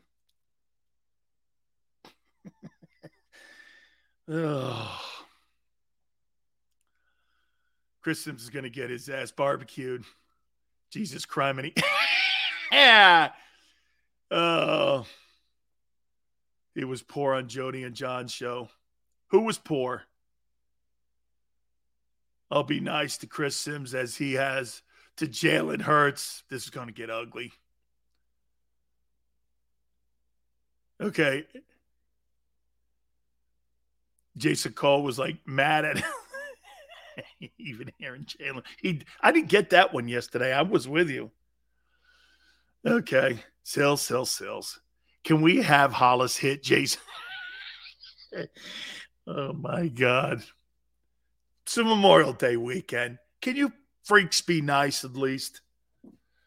All right. Hey, look at the homework I do for you. Look what you lunatics make me do every day. I actually have to come prepared. Okay? I actually have to come prepared. Look at this. You make me get prepared. This is ridiculous. Before I, hey, we're going to look at, and I'm going to, I'm going to use a Dallas Cowboy reference. The best triplets in the NFL are who? That's quarterback, running back, and wide receiver slash tight end. I put a list together. Where do the Eagles fall in that? Okay. Before I do that, though, I got to say this about what went on with Kaepernick yesterday in the Raiders. It's a sideshow. It's a sideshow. Can somebody tell me who the backups are behind Derek Carr? Can somebody tell me who the backups are in Las Vegas? And also, Spike Lee is doing a documentary with ESPN, and they interviewed Mark Davis. And Mark Davis wanted to come off, in my opinion, like he was doing the right thing. And they worked him out. Somebody tell me who their backups are. Zach, I'm going to make the point here. That kid Mullens from from San Francisco, right? Right? Mullens. Who who else is like okay? Let us show the interview in South Philly. I don't think so, Mike. Could somebody tell me where's Mariota? He's he's now a starter in Atlanta. So if Colin Kaepernick impressed people so much yesterday with the Raiders, why didn't they sign him? They got a bunch of stiffs and nobodies in Las Vegas. It's not like this guy had a high hurdle over a whole bunch of really great name dudes that are in Las Vegas as backup quarterbacks, where you went like this. Man, unbelievable. He'll never beat that group of guys out. Garrett Gilbert, Landry Jones, are the Raiders backups and that guy Mullen. I mean, seriously, guys, Colin Kaepernick, if you saw him working out, you can't. Hey, what's this? You can't pole vault over those dudes? Or was it just a sideshow? Because if I'm opposing team and I Nick Mullens is a backup with the Raiders and Colin Kaepernick didn't impress enough where you signed him immediately. And then you had the head coach going, it's Josh McDaniels. Or Josh McDaniels going like this Hey, man, it's Derek Carr's team. Tone said this. Tone, I'm going to go a little bit deeper than you here. And this is why Big sales sometimes get in trouble. Tone. Tone goes like this. They never plan to sign him. They're just trying to wash their hands of the Gruden fiasco. Oh, I see. So you thought you'd use the black activists to cover your racist coach who just got fired. Isn't that what you meant, Tone? I'll say it. you wanted to look better in the court of public opinion because you had a racist coach? Oh, and they're doing a documentary and you want to look good. That's not a reason to bring him in. You actually defeat the purpose of true people that are going through racism in our country when you do that. That's not cool. It's a sideshow. So you use the black man and his reputation to cleanse yourself. Okay. Ew. Hey, but it's the NFL. You know, I'll sign a guy to $230 million, give him a half of a billion or a quarter of a billion dollars in guaranteed contracts. He may have 22 sexual assault cases against him, but he can play. Guy takes a knee, though. Okay. Anyway, the best triplets. I want to hit on that. Okay. Where do your Eagles fall in line with that? Please hit the like button. It was a publicity stunt. That's what they did. Okay. Right, Jeff? Dude, if you see, watch this, Jeff. If Colin Kaepernick He's got to be better than those stiffs they have. I mean, it's not like they have tremendous players backing up Derek Carr. And then the head coach coming out and going, hey, this is Derek Carr's team. No shit. I didn't have to be told that. I was never under any pretense Colin Kaepernick was going to take his job. What the hell was that? It's a sideshow. It was a sideshow. We'll see if somebody else brings him in. Dude, hey, the only way you're going to get a true sense to see if Colin Kaepernick has anything left is if you put him in exhibition games, not having him throwing shorts. Are you kidding? Come on, man. We all know that. I brought him in for a workout. Great. Whatever. Hey, my friends at Morgan & Morgan, where the fee is free, that means this. Hurt or injured on the job, finding that attorney is one of the most important things you can possibly do. And in the past 30 years, Morgan & Morgan has collected over $13.5 billion for their clients. That means this they don't get paid unless you do. They make sure that their clients know this. There's no such thing as a fender bender at Morgan and Morgan. And for the people, not a slogan, it's who they are. There are 800 plus attorneys across the country in offices in Philadelphia, New York, and Florida. Go to battle for you each and every single day because this is who they are and this is what they do. They've been doing it, like I said, for 30 years. Morgan and Morgan, they go into court, they take no prisoners here. The call is free 800 512 1600. That's 800 512 1600. The consultation is free 800 512 1600. And when you go and call Morgan and Morgan, do me a favor. Tell them Big Sales sent you. Many times when people are injured at a place of business, they don't realize they may have a case.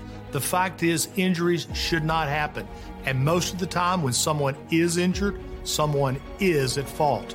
Maybe the store manager installed a cheap, slippery floor, or there wasn't proper security. After an injury at a hotel, restaurant, store, or any place of business, it's so important to call us.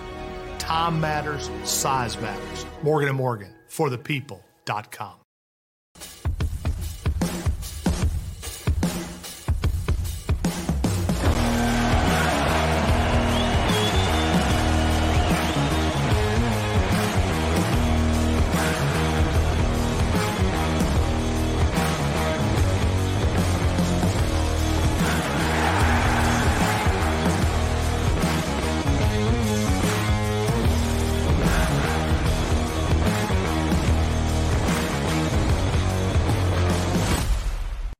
stream on a Roku, Fire Stick, Android TV, or Apple TV? Now you can watch 6ABC 24 7 with the 6ABC Philadelphia streaming app. The big story on Action News. Search 6ABC Philadelphia and start streaming today.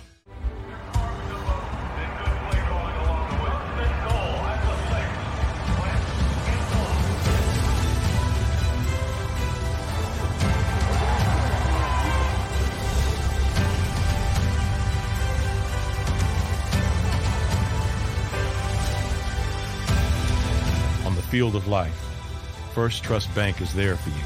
Champions on oh, three. One, two, three. Because Philadelphia dreams deserve a Philadelphia bank.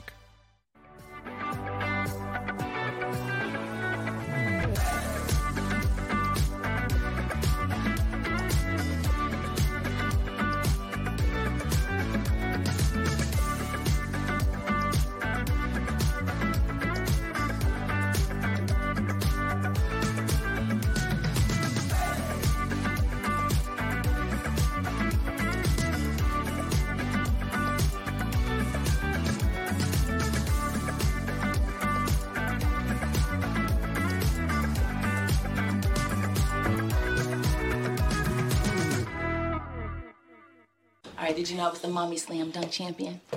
Really? yes, really don't sound so surprised. Let's see it. Oh, you're ready. All right, here we go. Let's hear the crowd. So go to right, I go to left, fake a mom. Mama go up, mama! She did it. Again? You can't avoid gravity, but United Healthcare can help you avoid financial surprises by helping you compare costs and doctor quality ratings. United Healthcare. Uh huh. Go for the midnight dares. Go for the game. Go for the hits. Go for the fans. Go for the win. Go to Ocean Casino Resort. Book your trip at theoceanac.com.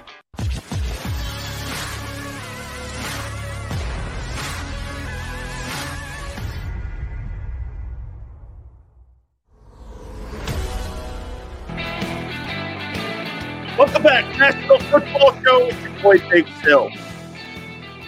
GT says Spike Lee will bring out the truth. GT, the NFL is not obligated to have him in the league. They're a private company. They can have whoever they feel like it. This is not a welfare service. This is not a government employment, you know, where you have to have like, you know, versatility. You don't have to have that. The NFL, this is a draft. When you get drafted, you don't have to show up. The NFL can hire whoever they want, and they do. Don't you see with the way that they hire head coaches and assistant coaches? You're not going to tell them to put Kaepernick on a team. They're not obligated to. They don't have to. It's not something that they are engaged in doing, putting Michael Sam on, putting Tim Tebow on a team. They don't have to do that. It's a private company. Private company have rights to do whatever they feel like. They can hire whoever they want, and they do. We see it played out for over 100 years. Okay? The NFL doesn't give a shit about bad publicity either. They think all publicity is good. They think if you're talking about them, they don't care if it's bad or good. Has the NFL been dented in any way with anything from George Floyd to Colin Kaepernick to Tim Tebow to Michael Sam to anything? Their brand continues to grow. Their revenues continue to grow. The value of the teams continue to grow. You make some people make it sound like the National Football League is all of a sudden going through the same ills that the NBA and baseball are going through. Dude, they're Teflon right now. Nothing the league is doing right now is hurting it or its growth. Now they're on Amazon. Now they're on social media platforms. I mean, I think you guys are jaded in the fact that, well, the NFL will be exposed on Colin Kaepernick not having a job. Who cares? The NFL doesn't care. They're not obligated to hire him. How can they defend a great workout? That's what I'm saying. It will be good to bring him back. Dude. Like, good. How? So let me ask you something, GT, about the league. You think those billionaires became billionaires because they're good folk and because they cut good deals with communities or because they're sharks? The NFL is run by one race the color of money. And they'll always be run by that business. Politics, race, sex. NFL could give a shit about any of that. If it hurts the economic side of the NFL, it's the only thing they care about. Colin Kaepernick has nothing to do with the economics of the league. Zero. So it's an, he's a non-factor. It's called window dressing. Colin Kaepernick is window dressing. And when you know that and accept that, see, our liberal media can't accept that. This is the worst look. No, they don't care. Yeah, ESPN will run with it. But look at their ratings. They've lost over 14 million viewers um, over the last eight years. Nobody watches that thing anymore unless it's for the programming and college football and the NFL. Guys, please hit the like button. Okay, thank you so much. Yeah, did you see how much economics? Did you see how much ownership? Hey, did you see how much ownership that the um, NBA owners have when it comes to their uh, facilities over in China? Pretty big. There's a substantial investment made by the owners in China. Eh, That's why they're that's why their business is struggling. All right, let's move on here. Let's move on here. Again, would it be good? ESPN is plummeting. That's why they are trying to enter the YouTube digital space. Yeah. Nobody watches them. Nobody sits around. Dude, all their hosts, they're terrible. I watched the pregame show the other day for the NBA playoffs. I wanted to watch playoff pregame show. That's why TNT is the best. Man, do I love Barkley Shaq and Kenny Smith and Ernie. God, I love that show. That's my favorite pregame show of all sports. I love that show. They're funny, controversial, edgy, smart as hell. Awesome. That show's the best. I freaking love it. I was watching a political statement the other day on a pregame show about stuff that's going on in Texas and whatever. I mean, look, I just, it's ridiculous. I'm not saying you should stick to sports and not have an opinion. I'm, but man. Anyway, I put a list together here Okay. The, and I'm going to use a cowboy reference. I know this will probably get me far. They'll never duplicate that show, Tone. That TNT show is so freaking epic. I look forward to that show more than I do the games. And it's a damn shame they're not going to be calling the NBA Finals because they're they're great. I get this too. I think Barkley's even gotten 10 times better on the um, I think he's gotten 10 times better on college basketball. Oh my God, Randall. I love that banter back and forth, man. Cowboys boo. Okay, look, I'm using a line. It's the triplets. Here are the triplets for the Eagles Jalen Hurts, Miles Sanders, AJ Brown. Where do you think that ranks in the top 10 great triplets in the league today? I'm gonna I'm gonna go from 10 up, but I got an 11th one too. Watch this. Jalen Hurts, Miles Sanders, AJ Brown. You think it's better than Kyler Murray, James Conner, and DeAndre Hopkins?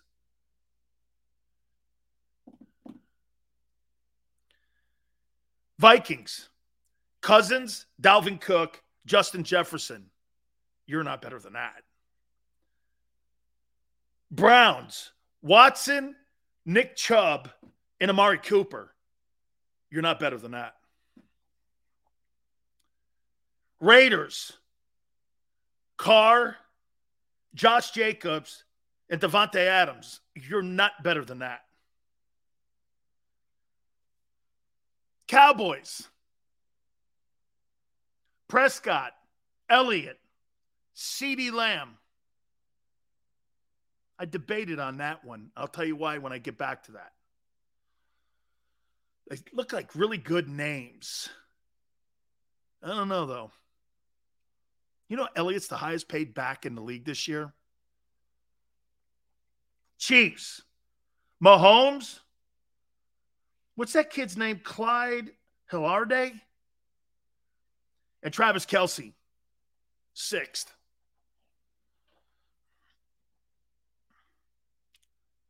Five, Rams. Stafford, Cam Akers, Cooper Kupp. Remember, do me a favor. It's a group. It's not one guy versus the other. It's a group. Bucks, Brady, Leonard Fournette, Mike Evans. I don't think so. Bills, Josh Allen, Devin Singletary, Stefon Diggs.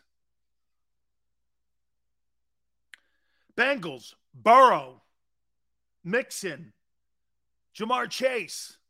I don't think so. Chargers, Justin Herbert, Austin Ekeler, Keenan Allen. Where do the Eagles fit in this? Like, who do you think that, where, where would the Eagles fit? They, they may not be a top 10 triplet team. Where, where, where would they fit in this? Are you better than the triplets of Kyler Murray, James Conner, and DeAndre Hopkins? No. Are you better than Cousins, Dalvin Cook, and Justin Jefferson? No. Are you better than Watt, Chubb, and Amari Cooper? No. Are you better than Carr, Jacobs, and Davante Adams? No. The Prescott, Elliott, CeeDee Lamb now. That's why I put 11 on this list here because I actually think Murray, Conner, and DeAndre Hopkins, I think they're better than the Cowboys. And I would put the Cowboys out of the top 10.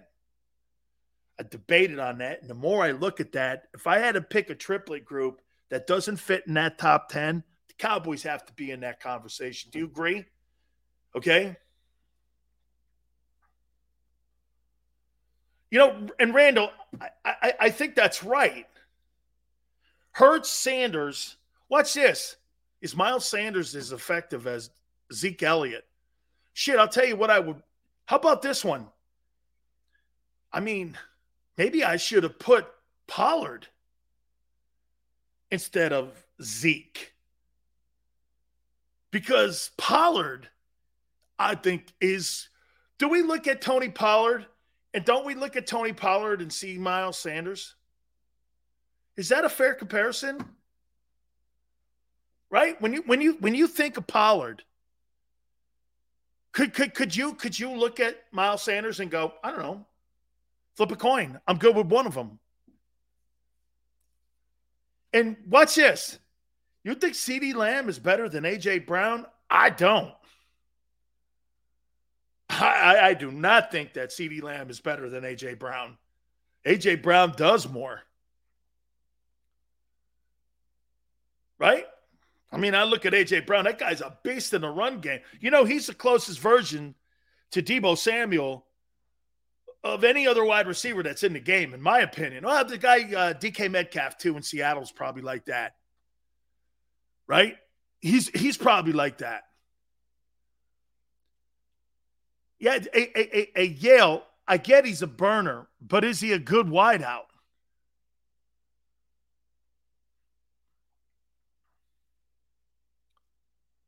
AJ's bigger, stronger, and smarter. I agree with you. So the Cowboys, I would take the Cowboys out of that top 10 and put the Cardinals in there. So where do the Eagles fit with their triplet group? I mean, look, not a lot of people giving him respect at the quarterback position. Chris Simms took a shit on him in that list the other day. Now, is that to get sparks flying in Philly? Because he, you have to know how media people work. Man, don't you think he knew putting Jalen Hurts down there that low that he was going to get crushed on social media by Eagle fans? Because he knows it's one of the most passionate fan bases in the league. Zach says between 10 and 15.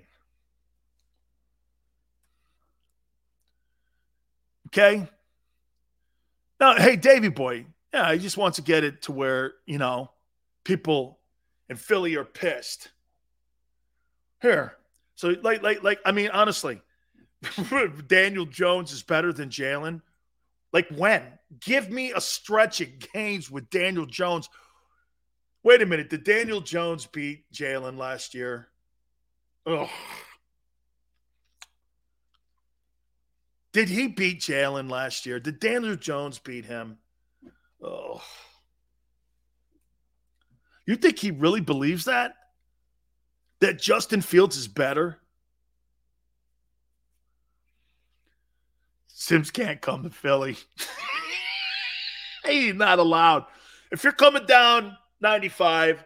And dude, if you're on the Jersey Turnpike, I got this for you here. Do you know the Lombardi restaurant? There, there's a Carl Jr.'s up there. Okay. I want you to do me a favor. Okay. Eagle fans are going to meet you at the Carl Jr.'s right off the Jersey Turnpike. If you want to go to the Lombardi rest stop, there's one there too. I don't give a shit where you want to meet. We got a whole group of people that are going to go up the Jersey Turnpike and meet you. Hey, Don. You know, right? I'm gonna meet you at that Carl's Jr.'s.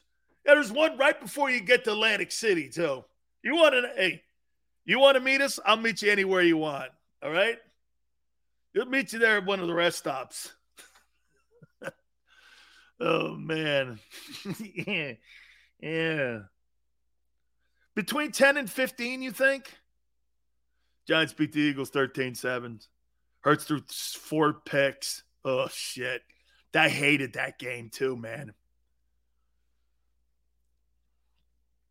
Everything that Simms owns will have 25 on it. ah. Hey, that's what you guys should do to his social media. Hey, watch this. You can't cross the river. hey, look, if you're coming across the bridge, you're going to come across the Chesapeake Bay Bridge. Don't do it, dude. it won't be in your best interest. Don't come across the bridge. So I'm just telling you. And your best interest, do not. uh, got a jersey pass. He'll he'll need it. Hurts throws two picks that game. We win. Yeah, man, that game that killed. That I hated that game because Sirianni's throwing the ball 35 times. That was so stupid. Run the freaking ball. Run it, man. That was I thought coaching cost us that game. But hey, go to a social media page and just start putting number 25, 25, 25, 25, 25. Uh, oh man. Yeah. All right. Hit the like button. Let's final hour here. Hey, going into a four-day weekend too. How great is it too, right, man? It's Memorial Day weekend. Everything is all good. We'll reset. Please hit the like button. Guys, final hour till we catch you on Tuesday. We'll see you for hour three. Keep it right here on the National Football Show.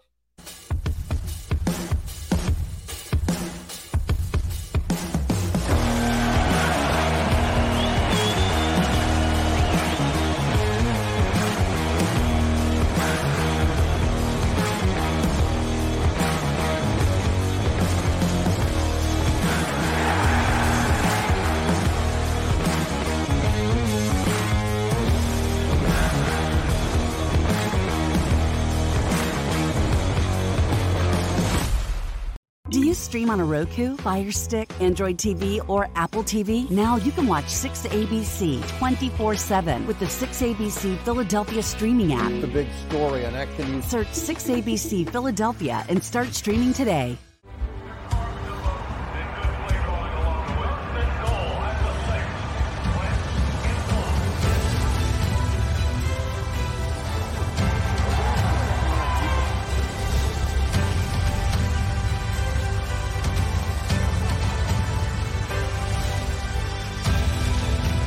Field of life, First Trust Bank is there for you Champions on three. One, two, three. because Philadelphia dreams deserve a Philadelphia bank.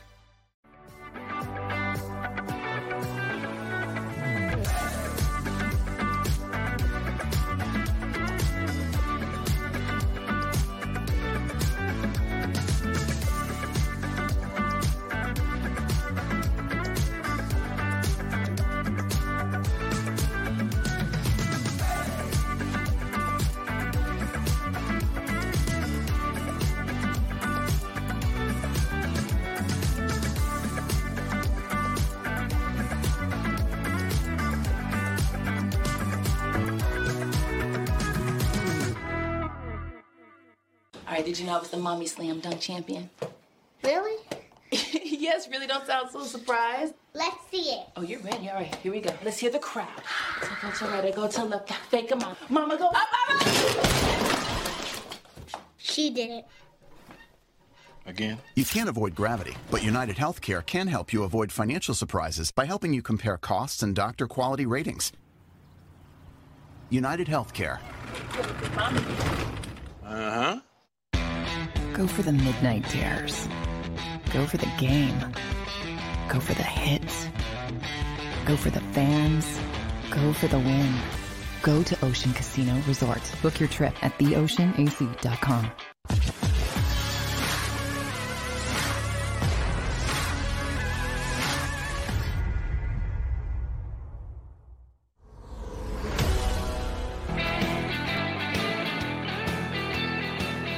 Hour number three, Big Still National Football Show.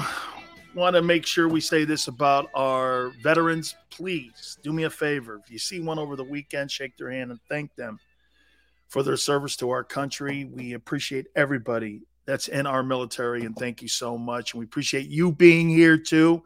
We will be off on Monday, back at you on Tuesday, going three to six, final hour going into that four day weekend for you. Hey, did you see that comment that Andy Reid took a shot at Shady McCoy? I guess Shady McCoy was doing a podcast and he said that Eric Bieniemy, one of the reasons he doesn't have a job, who's the offensive coordinator in Kansas City, is because of the way he talks to people and the way he handles himself. Thank you, gaming. Thank you so much, brother. Okay. Um, and Andy came to Eric Bieniemy's defense and then took a shot at Shady. And I'm paraphrasing here, but here was the context of it. I guess Shady McCoy was asked, "Why do you think Eric Bieniemy doesn't have a job?" And McCoy said, "It's the way he talks to folks. He talks shit to him. And I know a lot of people that are in that Kansas City organization that don't like the way he speaks to them sometimes. Andy took offense to it. Um, yeah, Yale. It was it sound it, it sounded it until I heard Hollis though. By the way, um, Tone has put that out there too, so it's going to premiere a little bit later on. And he called Andy Reid a snake.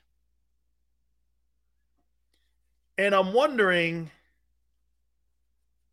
if Hollis, again, here, here, and again, I'm trying to, I'm, look, he, he was a proponent of Eric Bieniemy getting a job, okay, and talking about how important he was in that offense at Kansas City when Hollis was on the show. I'm just saying he didn't have a lot of respect, okay, for Andy Reid. And the Hollis Thomas interview will premiere 8 p.m. Eastern time. And you'll be able to, yeah, Yale. He called um he called Andy Reid snake shit.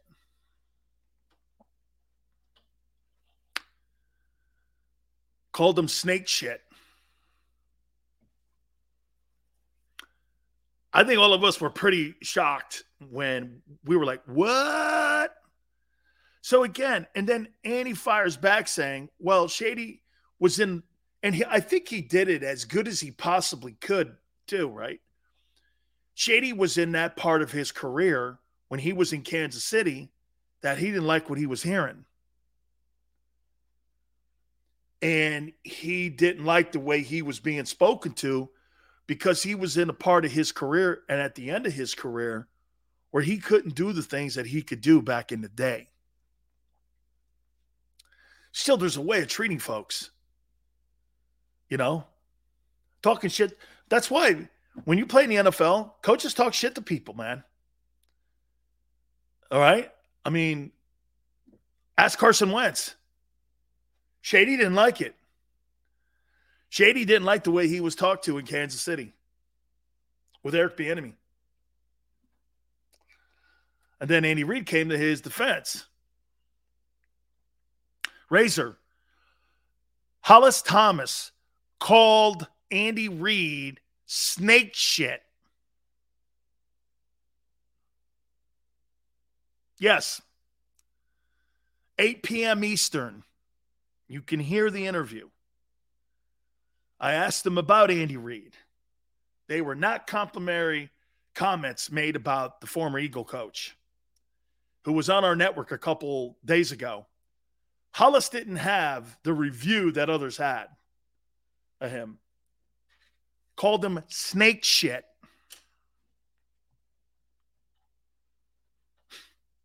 Not me. Uh,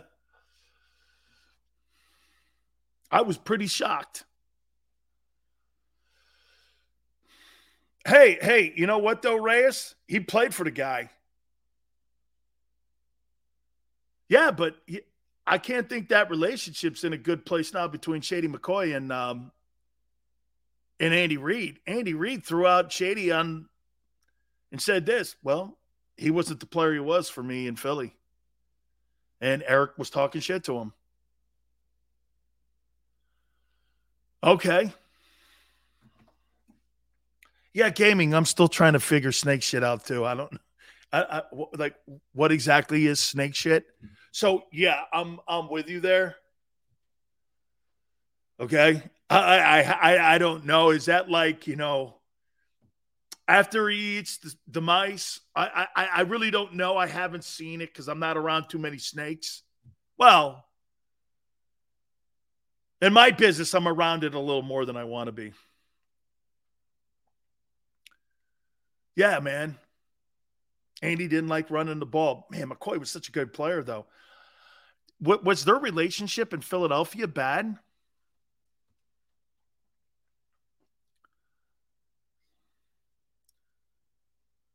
Randall, you mean because he's not a head coach? Randall, you know why I think Eric Bieniemy doesn't have a head coaching job? Lower than Wales should. I think maybe that's what he meant.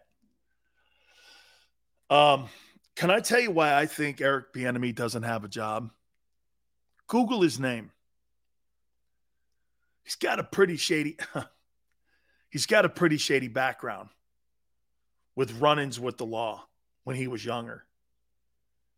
Okay, like if anybody else had that kind of confrontations, they wouldn't be considered for head coaching jobs. And because he works for Andy, I think that's one of the reasons that he's given that opportunity. Okay. So, I mean,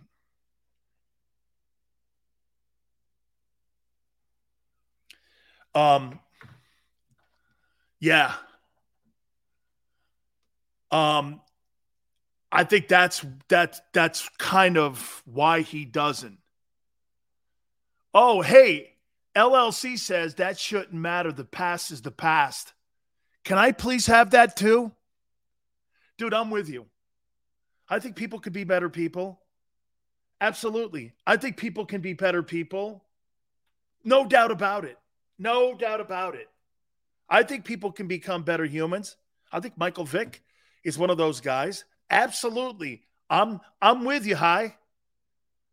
Past shouldn't matter, but it does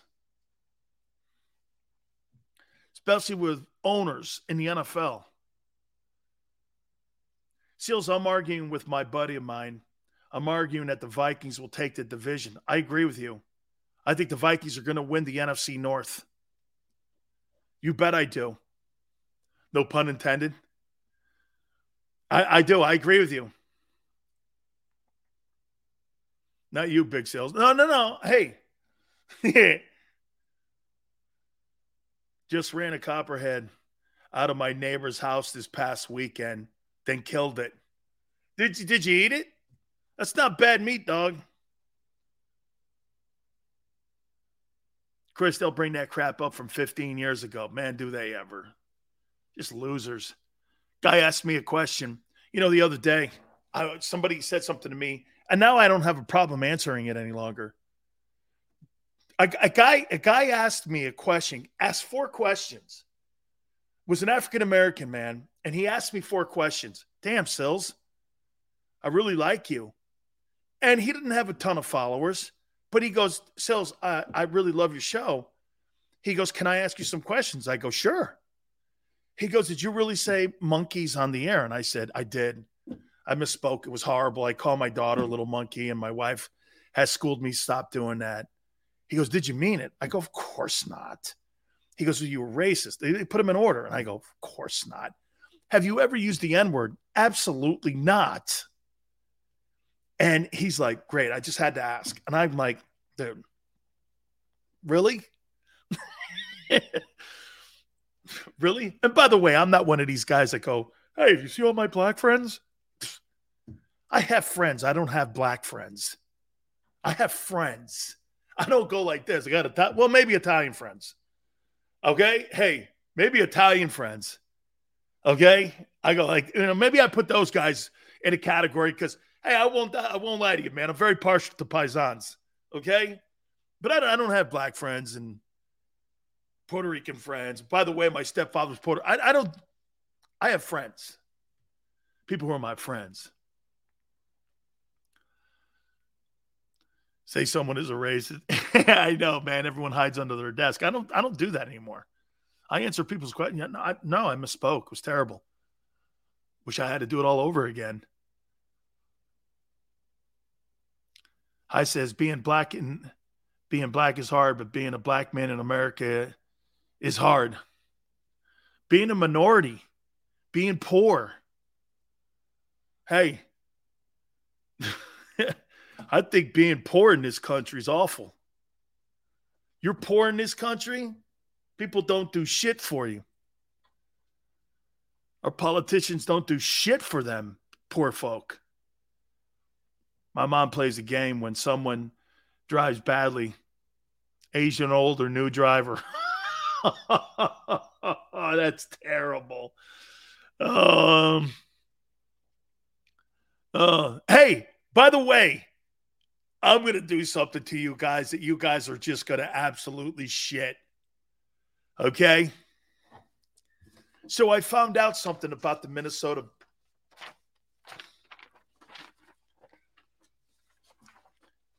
I got I got it. I got some information here for you.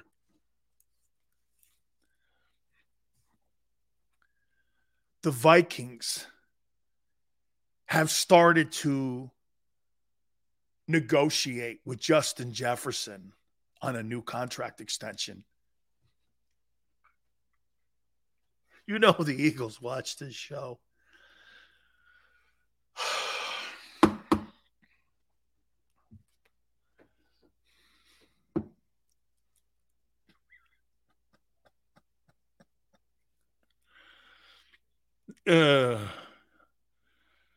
Uh, uh, Tone, I knew you'd jump on this. Hey, he thinks he's. I'll throw the number what he what he said here in a minute.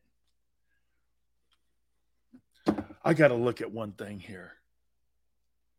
I got to see how much and how many yards Justin Jefferson has had. I got to look here. I got to get the stats. Justin Jefferson. Here we go here. Let me see what this guy's done. And I'm going to throw a number out, and then you guys throw a number out.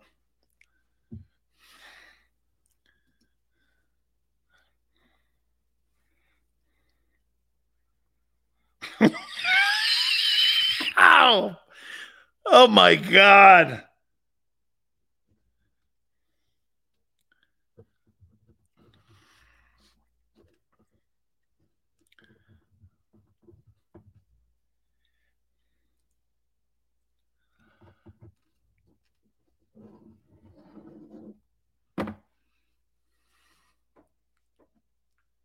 And who you guys have? Jalen Reagor. Let me do Jalen Reagor.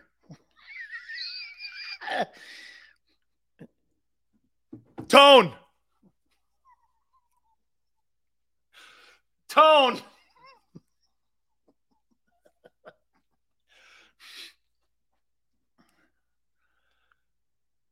Jalen Reagor.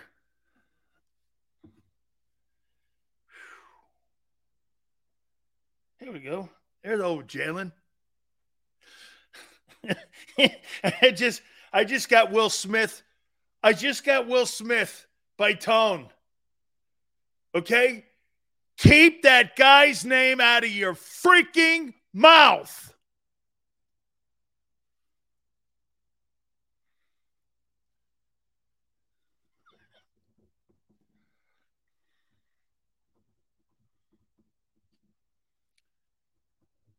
All right. Are you ready? Okay.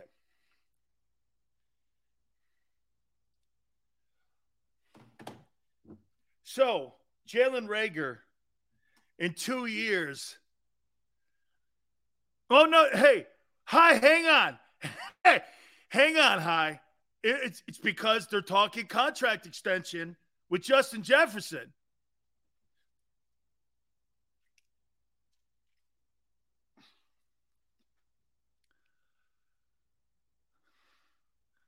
Jalen Reagor, two years.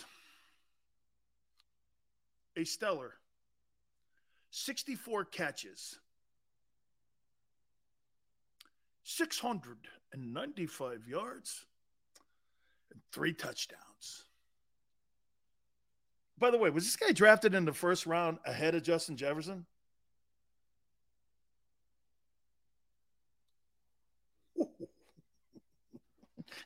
hey, Howie.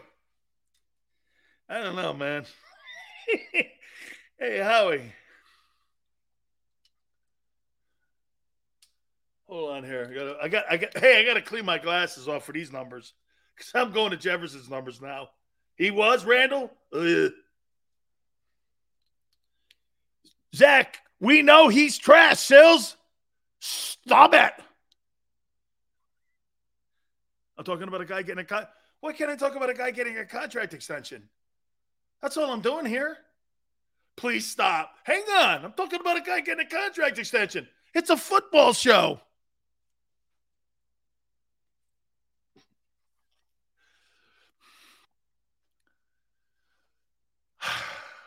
Justin Jefferson in two years in Minnesota with Kirk Cousins. Jeremiah, I'm leaving. 196 catches, 3,016 yards, and 17 touchdowns. You know, I wasn't a math major at the University of Miami, but that's almost 100 catches a year and 1,500 yards. And what the hell? Eight touchdowns a year. So oh, you got a guy that's averaging 100 catches and 1,500 yards and eight touchdowns. Versus a guy who's averaging 32 catches, 600 and or 345 yards and 1.2 touchdowns a year.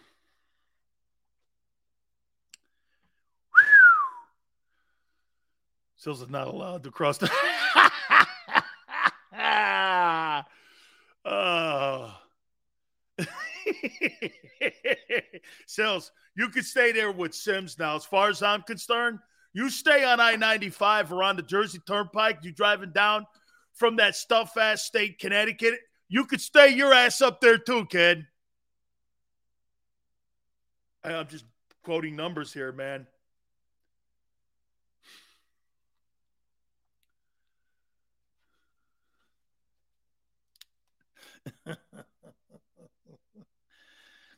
How much we pay Justin Jefferson if you're the Vikings? Sills about to be in the Simms boat. Oh my God. You know what Tone said? Tone thinks he's going to make $35 million a year.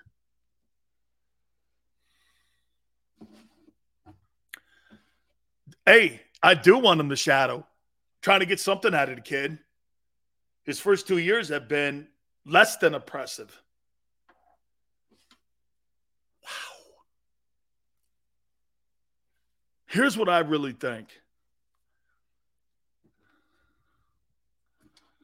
Dude, Jefferson's a great player. My God Almighty, can you imagine Justin Jefferson if he got on the open market? Okay.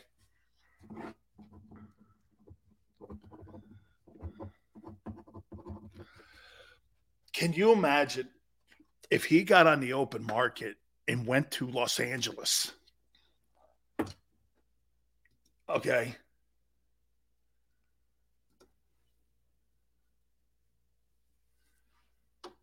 VJ says 29 a year, five years, 145. More than Hill? Yeah, he's better than Hill. Okay, watch this. He's better than Hill. I who would you rather have, Tyreek Hill or Justin Jefferson? I'll take the guy in Minnesota all day long.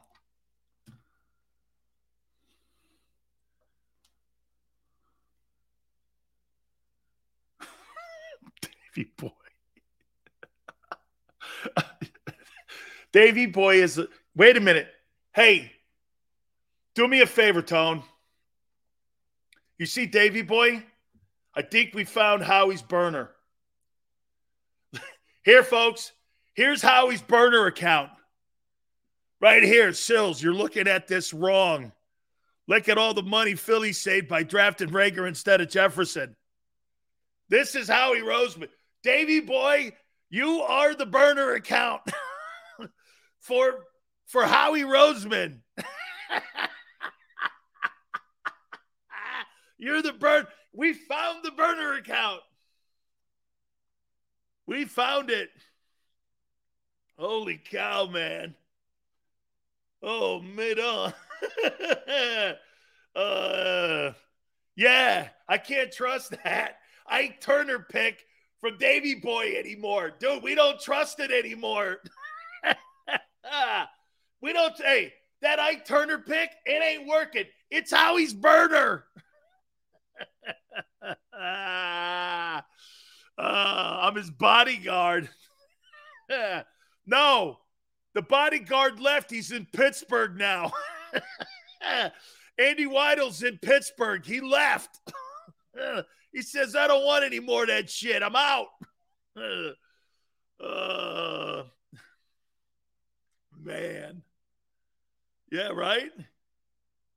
He's actually Will Smith. Oh, man. That's his right hand man. No, Davy Boy's the guy taking over for Andy Weidl. I'm the new guy now. I'm the new sheriff in town. Oh, man.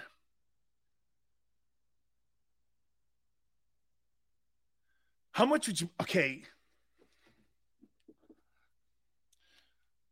How about this? Is this fair?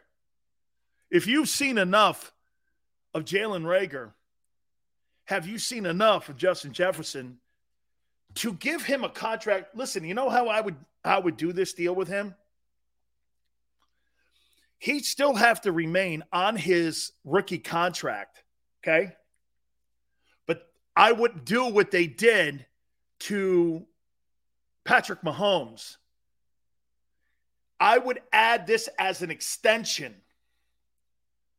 um, to the current contract that he has. That's how I would do this. Okay.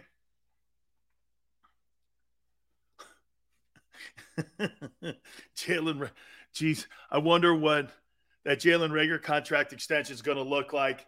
I got it. I know exactly what it's going to look like. Okay. Three sandwiches at Geno's, parking only on Tuesdays and Thursdays. And I would say this okay, you got to pay to go over the bridge.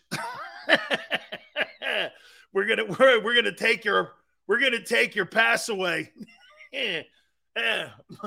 what about the money? What money? You owe us money. See this here? Hey, Jalen Reagor. this just in.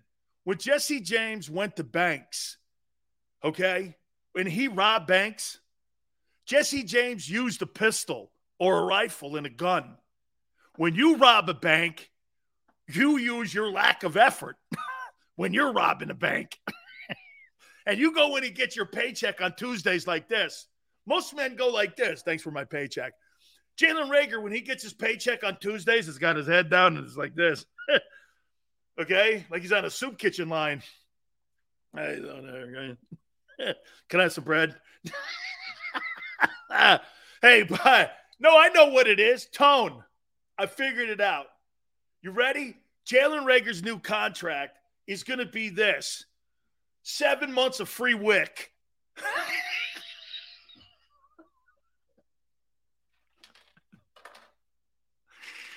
oh my God. it ain't right, is it?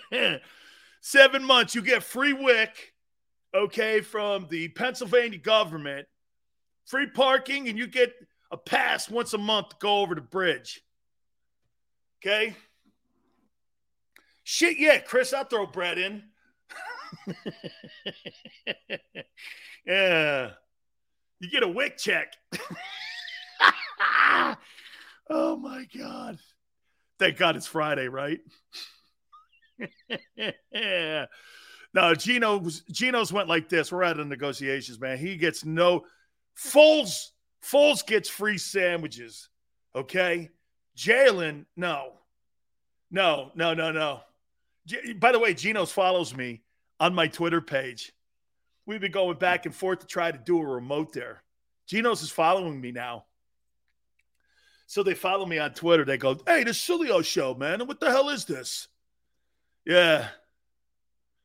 Yeah, he's got a hey, no. Hey, wait a minute, Tone. He not only has to work the kitchen, he's got to work the grease pit. Tony, got to work the grease pit, dog. Work in the kitchen. Come on now, man. That's a high paying gig. This dude's on swabby detail. This guy's got to work the grease pit. I worked a few grease pits in my day, and don't no Italian lines out of that one. I don't need it. Okay. My my uncle used to bring me down to Joanne's down in Japan, and I had to clean the grease pits. So I've worked a few grease pits in my day. So what? What is that Italian thing? I mean, God, everybody's racist today. oh man. Hey, but I'll bring in Cap for a workout. Okay. yeah, great. All right. All right, listen. I wrote something down a couple minutes ago because I wanted to bring this up actually in the first hour. I'm going to make a comparison to an NFL quarterback. Oh, by the way, you're right. I didn't throw the number out. I think they're going to pay him $27 million a year. Okay. $27 million a year. I could see that guy, Justin Jefferson, making. And by the way, I'd give him a four year deal. Ugh, because it's a receiver and it's so much money. Maybe three years with a team option. Make it friendly. Okay. 27, right? Yeah, something like that. He's going to make a boatload of dough. I'm going to compare Jalen Hurts to a NFL star quarterback. I'm going to explain what I'm talking about. Okay.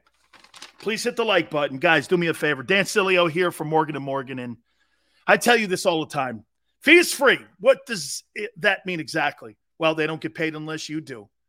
They're not going to get paid unless you get your fair compensation for you and your family because this is what Morgan and Morgan does. Last 30 years, I've known John Morgan for 25 of those 30 years.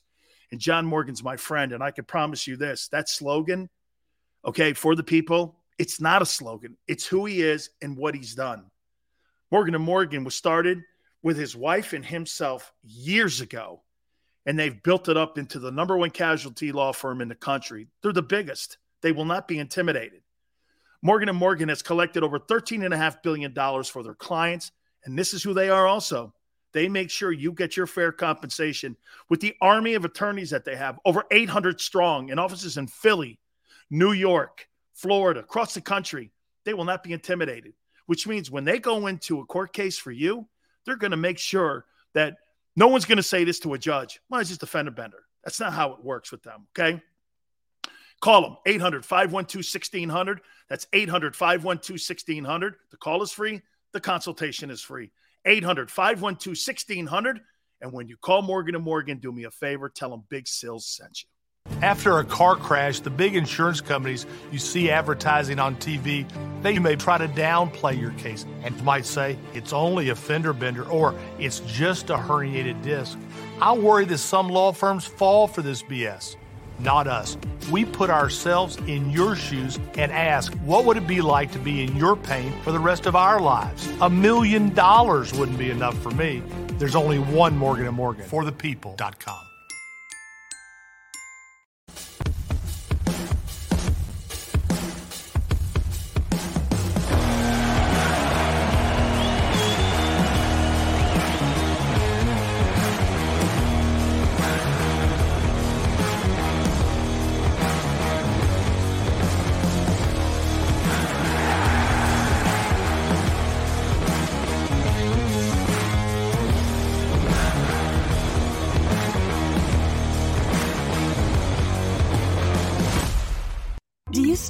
Roku, Fire Stick, Android TV, or Apple TV? Now you can watch 6ABC 24 7 with the 6ABC Philadelphia streaming app. The big story on Action News. Search 6ABC Philadelphia and start streaming today.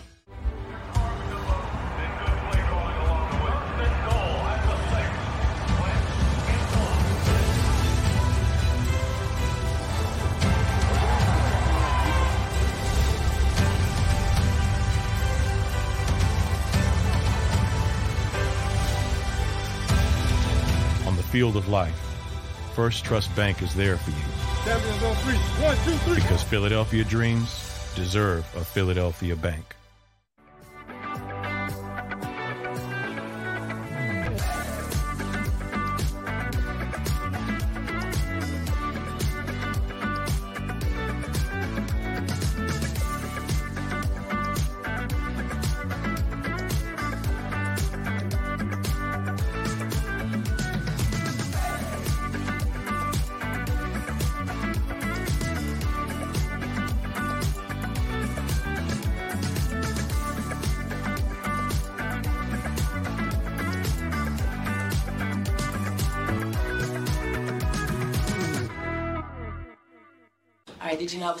Slam dunk champion? Really? yes, really don't sound so surprised. Let's see it. Oh, you're ready. All right, here we go. Let's hear the crowd. So go to right, I go to left, fake a mom. Mama go up, mama! She did it. Again? You can't avoid gravity, but United Healthcare can help you avoid financial surprises by helping you compare costs and doctor quality ratings. United Healthcare. Uh huh. Go for the midnight dares. Go for the game. Go for the hits. Go for the fans. Go for the win. Go to Ocean Casino Resort. Book your trip at theoceanac.com.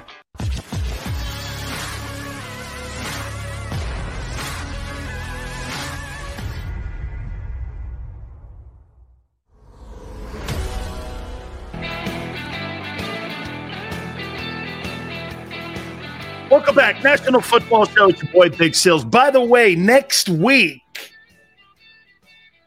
we're going to have Doc Rivers on. I haven't caught up with my friend in a while, and I want to talk to Doc. See what the hell. Say, hey, I'm going to ask him this. Hey, how they treating you in Philly?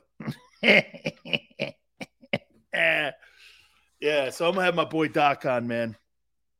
I've known Doc Rivers for such a long time. You know, when he first got that Orlando Magic job, he and I used to go play golf all the time. And he had the Heart and Hustle team. That's what I, du- by the way, I was the guy that dubbed that. I dubbed it Heart and Hustle. And me and this guy, Larry Guest, used to be a writer for the Orlando Sentinel.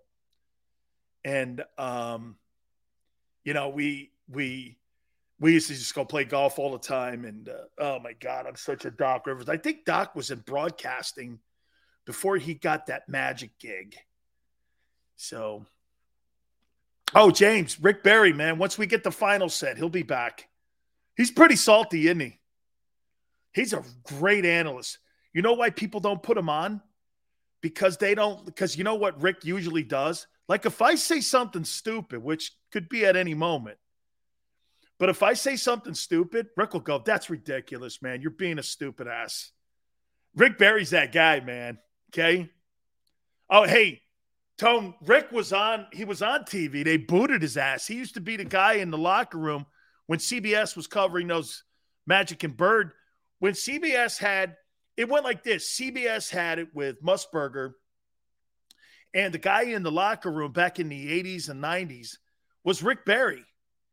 Then it went to NBC, and then Ahmad Rashad took the role of what Rick Barry did. And Rashad turned into Michael Jordan's boy, and that's, you know, that relationship. And now, like, uh, Jim Gray is like Brady and LeBron's guy, or whatever the hell that is. There's like some goofball relationship there. So, yeah. Okay. Hey, I, I, I want to bring something up with you here. Jonathan Gannon, this is for you. Let me get that list of the top quarterbacks. Where's that list? Here they are, right here. All right.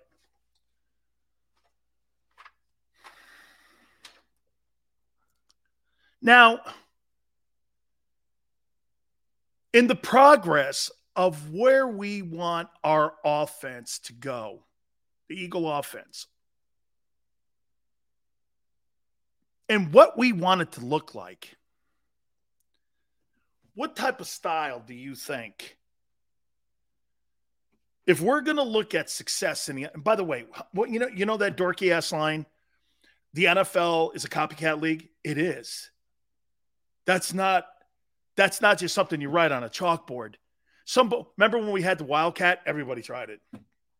Right? RPOs, people tried it. Okay?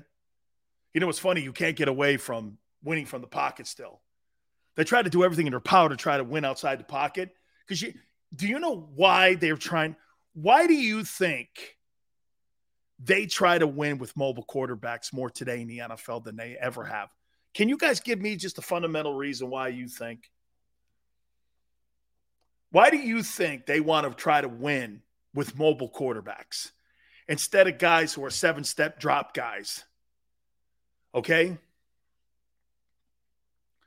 Why, what, why do you think? Oh, look at. Hey, Tone. So Tone goes from a guy who watched all our shows into being some savant maybe you don't have to pay them as much.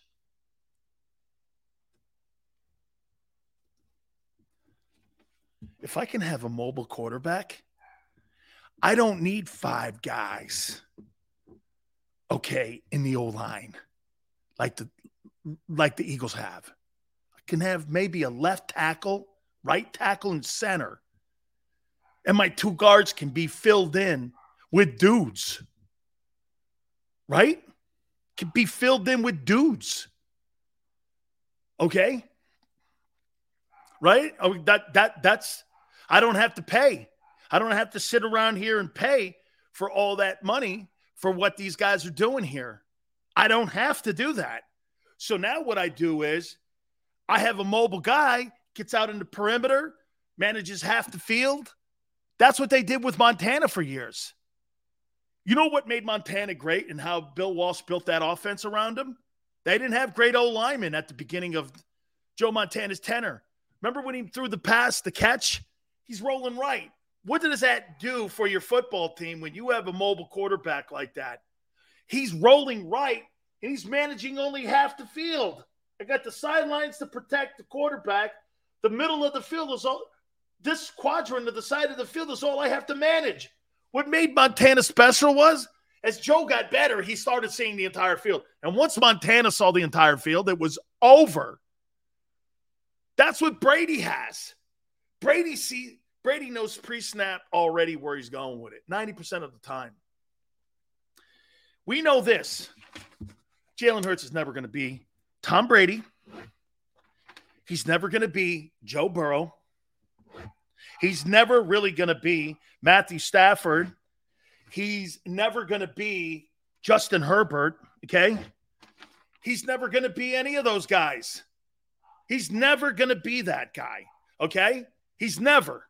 But the bottom line here is when you look at these other quarterbacks here, there's a quarterback in this conversation here that we look at and you go like this. Okay. Um, I look at it and I think of one.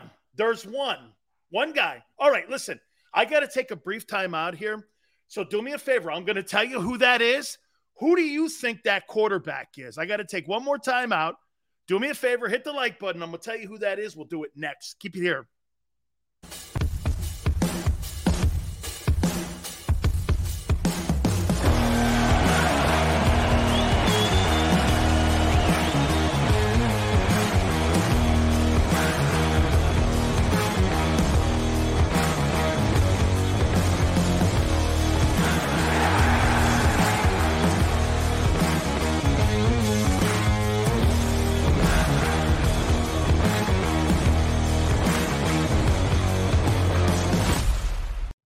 Stream on a Roku, Fire Stick, Android TV, or Apple TV? Now you can watch 6ABC 24 7 with the 6ABC Philadelphia streaming app. The big story on Action Search 6ABC Philadelphia and start streaming today.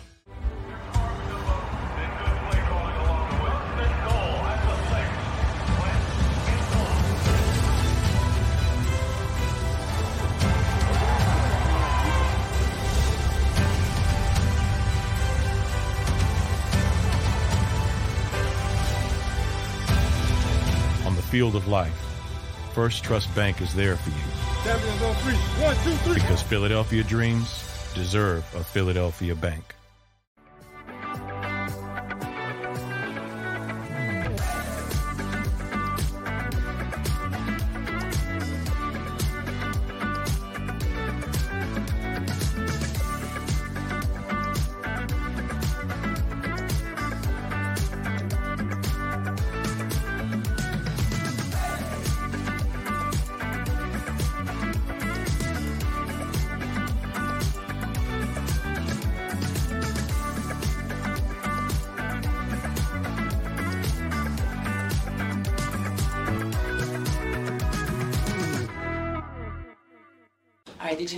You know I was the mommy slam dunk champion?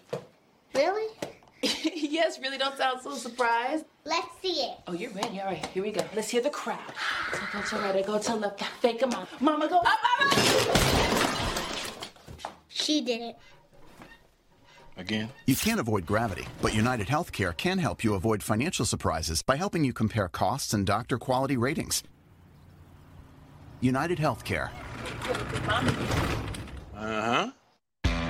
Go for the midnight dares. Go for the game.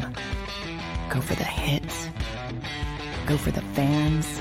Go for the win. Go to Ocean Casino Resort. Book your trip at theoceanac.com.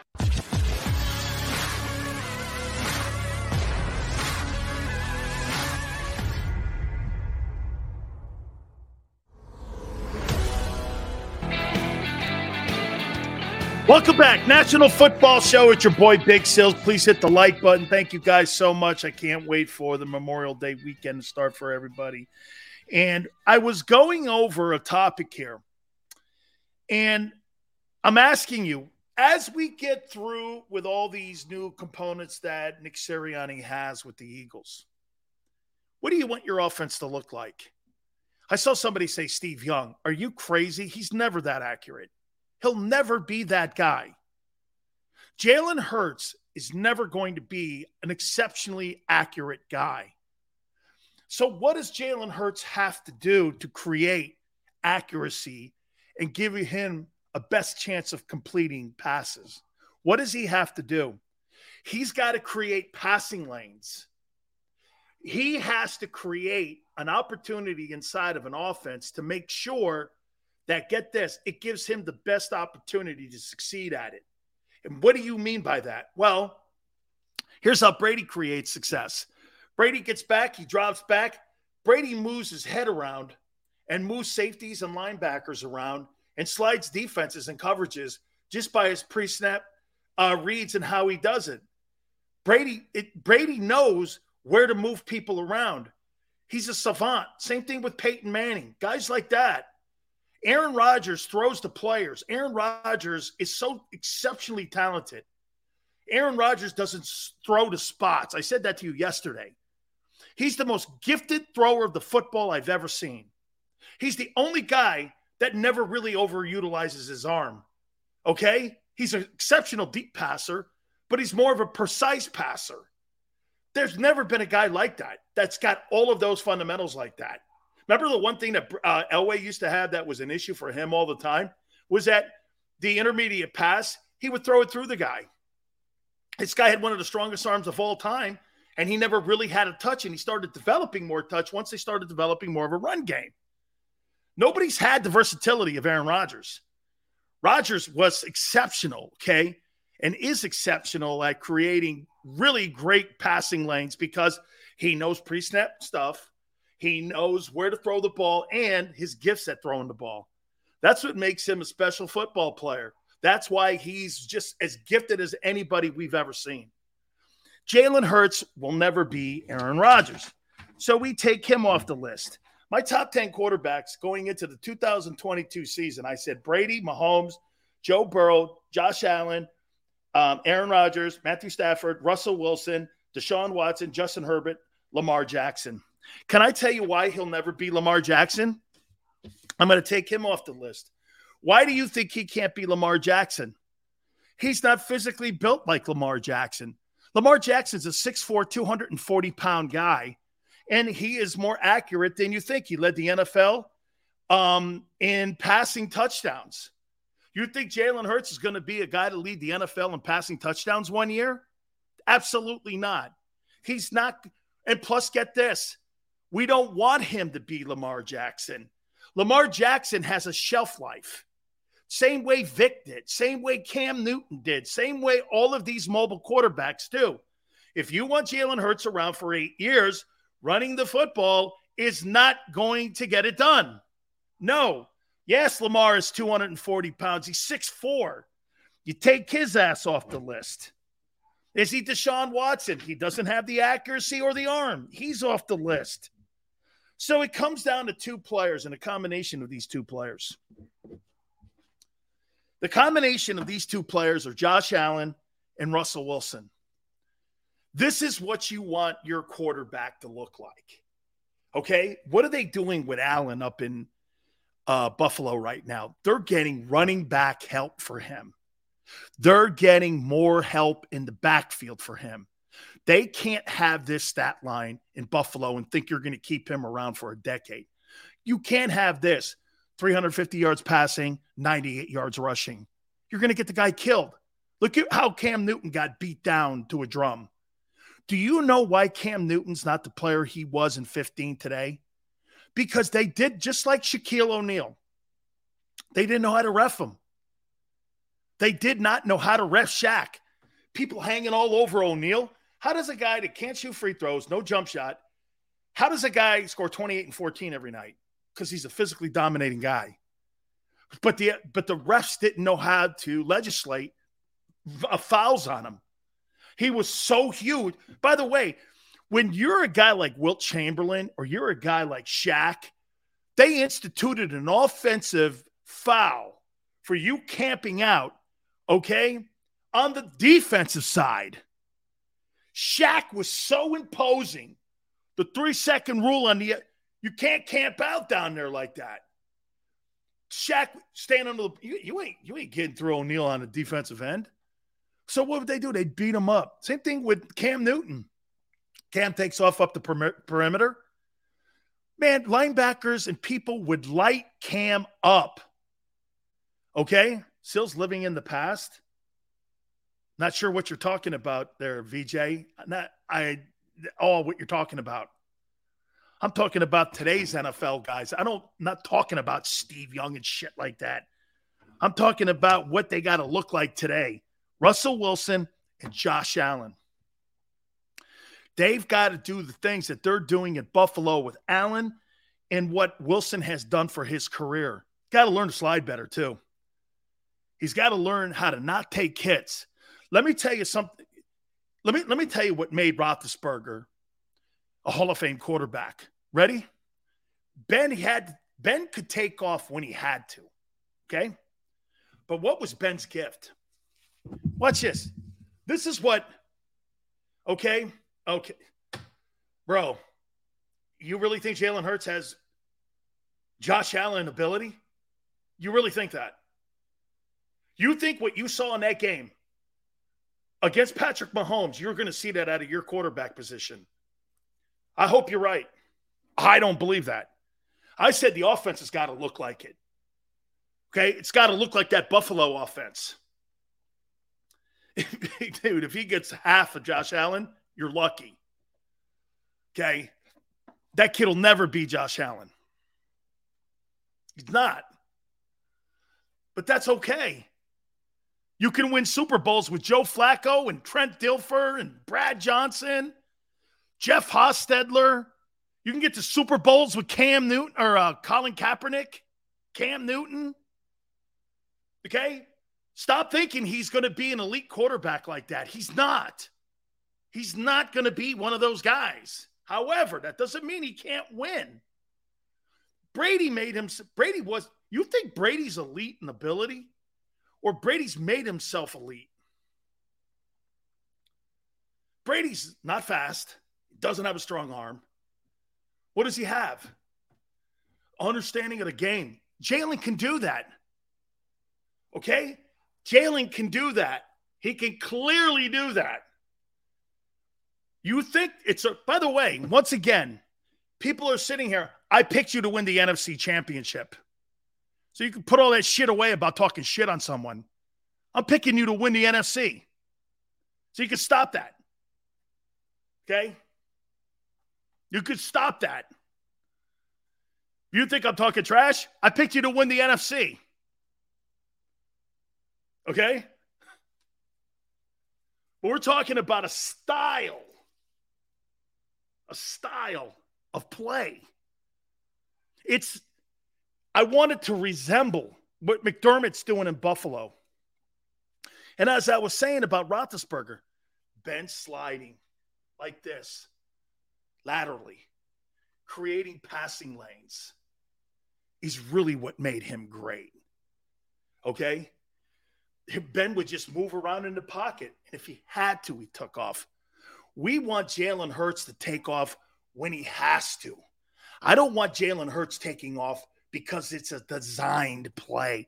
Look, I don't mind a few designed plays in the offensive approach, but it can't be a focal point of the approach. That's what they're trying to get away from in Buffalo because they're trying, get this, the uh, general manager in Buffalo, you know what he says? No, this year is not um, um, uh, all or nothing year for us because they know they have a 10 year quarterback up there.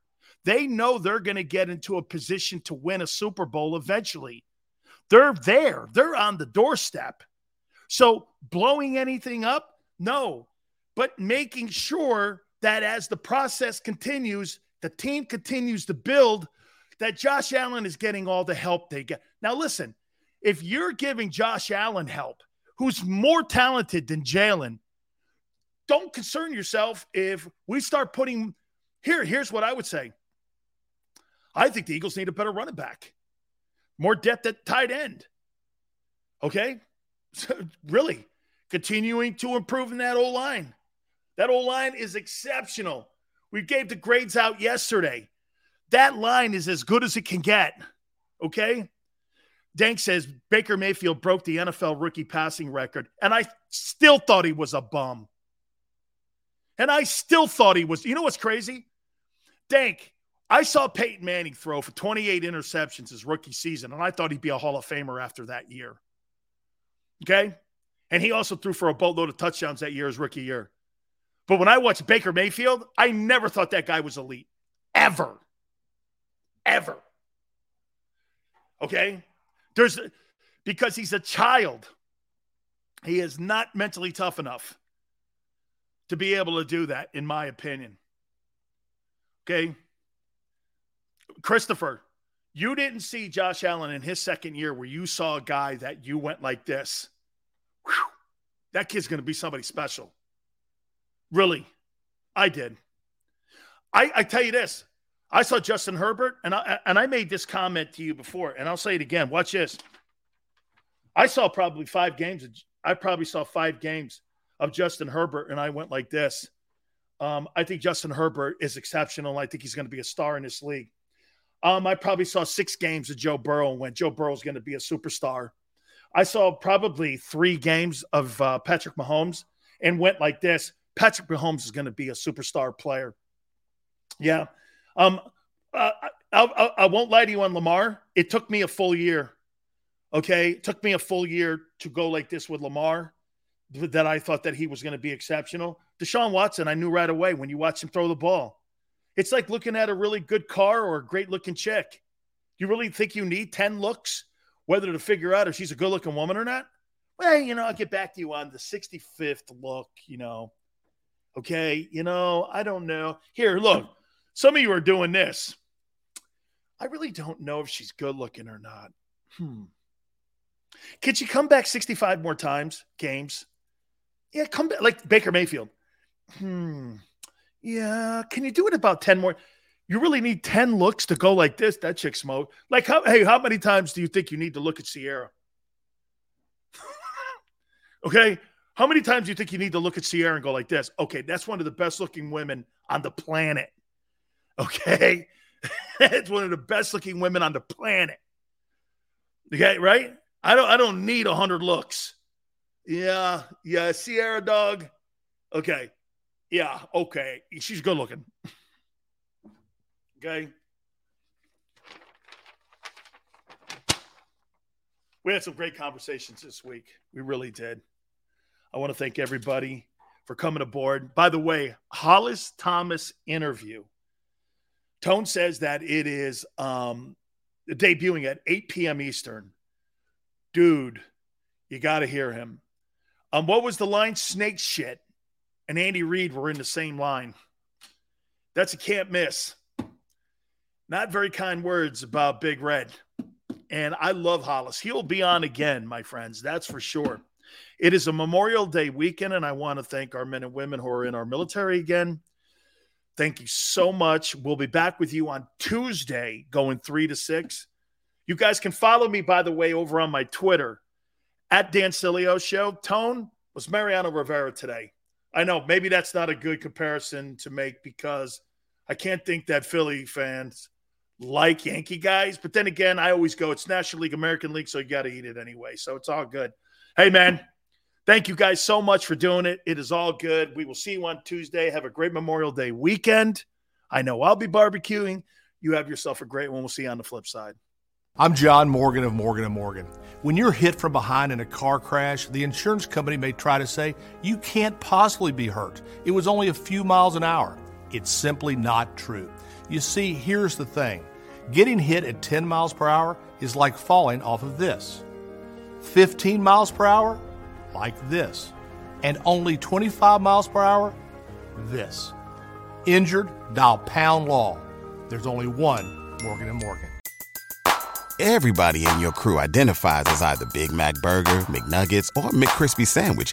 But you're the filet fish Sandwich all day. That crispy fish, that savory tartar sauce, that melty cheese, that pillowy bun. Yeah, you get it. Every time. And if you love the Filet-O-Fish, right now you can catch two of the classics you love for just $6. Limited time only. Price and participation may vary. Cannot be combined with any other offer. Single item at regular price. Ba da ba ba ba.